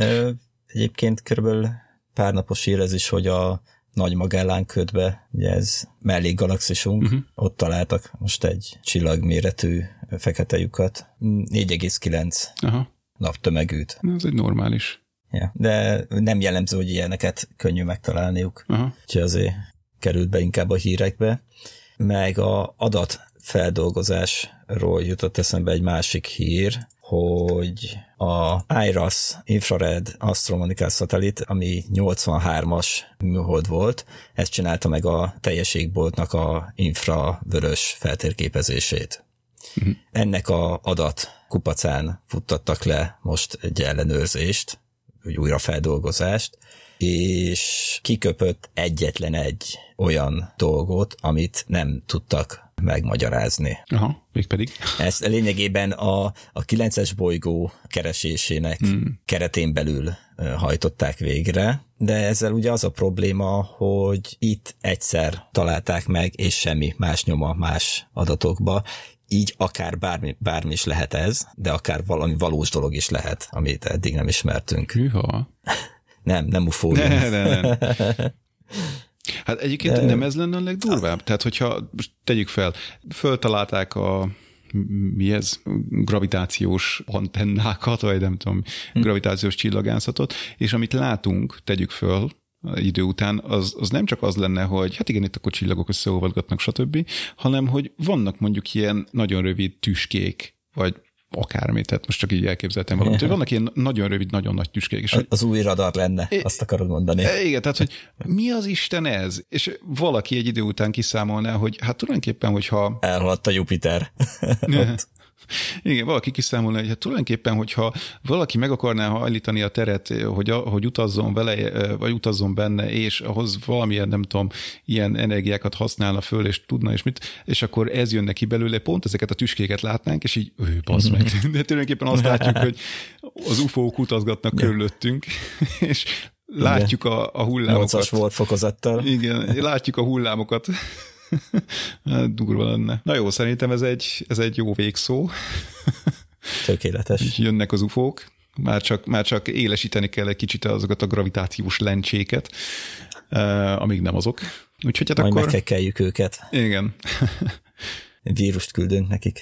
Uh, nemrég néztük újra, vagy hát én újra, párom meg először az Independence Day második részét, az elsőt is, mert hogy még nem látta, Aha. És, és mondta, hogy nagyon, nagyon tetszik, de egy kicsit így megingott a hitem, mert hogy megnéztük ugyanaznap a, Galaxis Ütikalauszt is, mint az Independence Day első részét, és azt mondta, hogy é, igen, igen, igen, tehát az Independence Day az, az jobb volt, mert az olyan érzelmes, meg mit tudom én, és a Galaxis Ütikalauz meg olyan, hát olyan, olyan érdekes volt.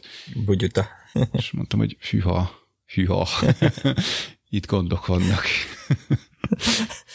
Vedd elő a törő között, sok mindenre használható. Így van, pontosan. Nem, hát csak egy, egy bábel halat bele kell dugnom a fülébe, hogy értse, hogy miről volt szó abban a filmben.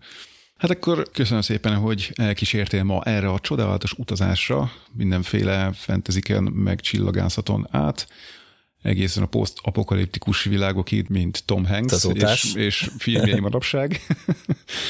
Igen, meg egyébként ugye itt az, ahol most ülök, és mennek fel a számok, és Jaj, mi, mi lesz itt karácsonyra megint? Na de, nem, nem megyünk ebbe bele. És hát természetesen köszönjük nektek is, hogy velünk voltatok ma, reméljük, hogy élveztétek, tudjátok, gyertek Discordra, beszéljük. Ezt a rövid kis adásunkat. Rö- rövid kis adás, igen, hát nem gondolom, hogy egy óránál többet fölveszünk. Aztán mégis. Gyertek Discordra, ahol ki lehet dumálni az adásokat, meg, meg támogassatok. velünk. Igen, támogassatok, ha tudtok, tudjátok, az nekünk nagyon fontos, meg nektek is, hogy legyen több adás, látjátok. És hát akkor találkozunk, amikor találkozunk, most remélhetőleg, mivel földgyűlt egy-két adás így a vágóasztalon, ezért egy heti rendszerességet azért legalább tudunk tartani. Úgyhogy legközelebb Legalább is. egy hétig. Igen. Legközelebb is sziasztok! Sziasztok!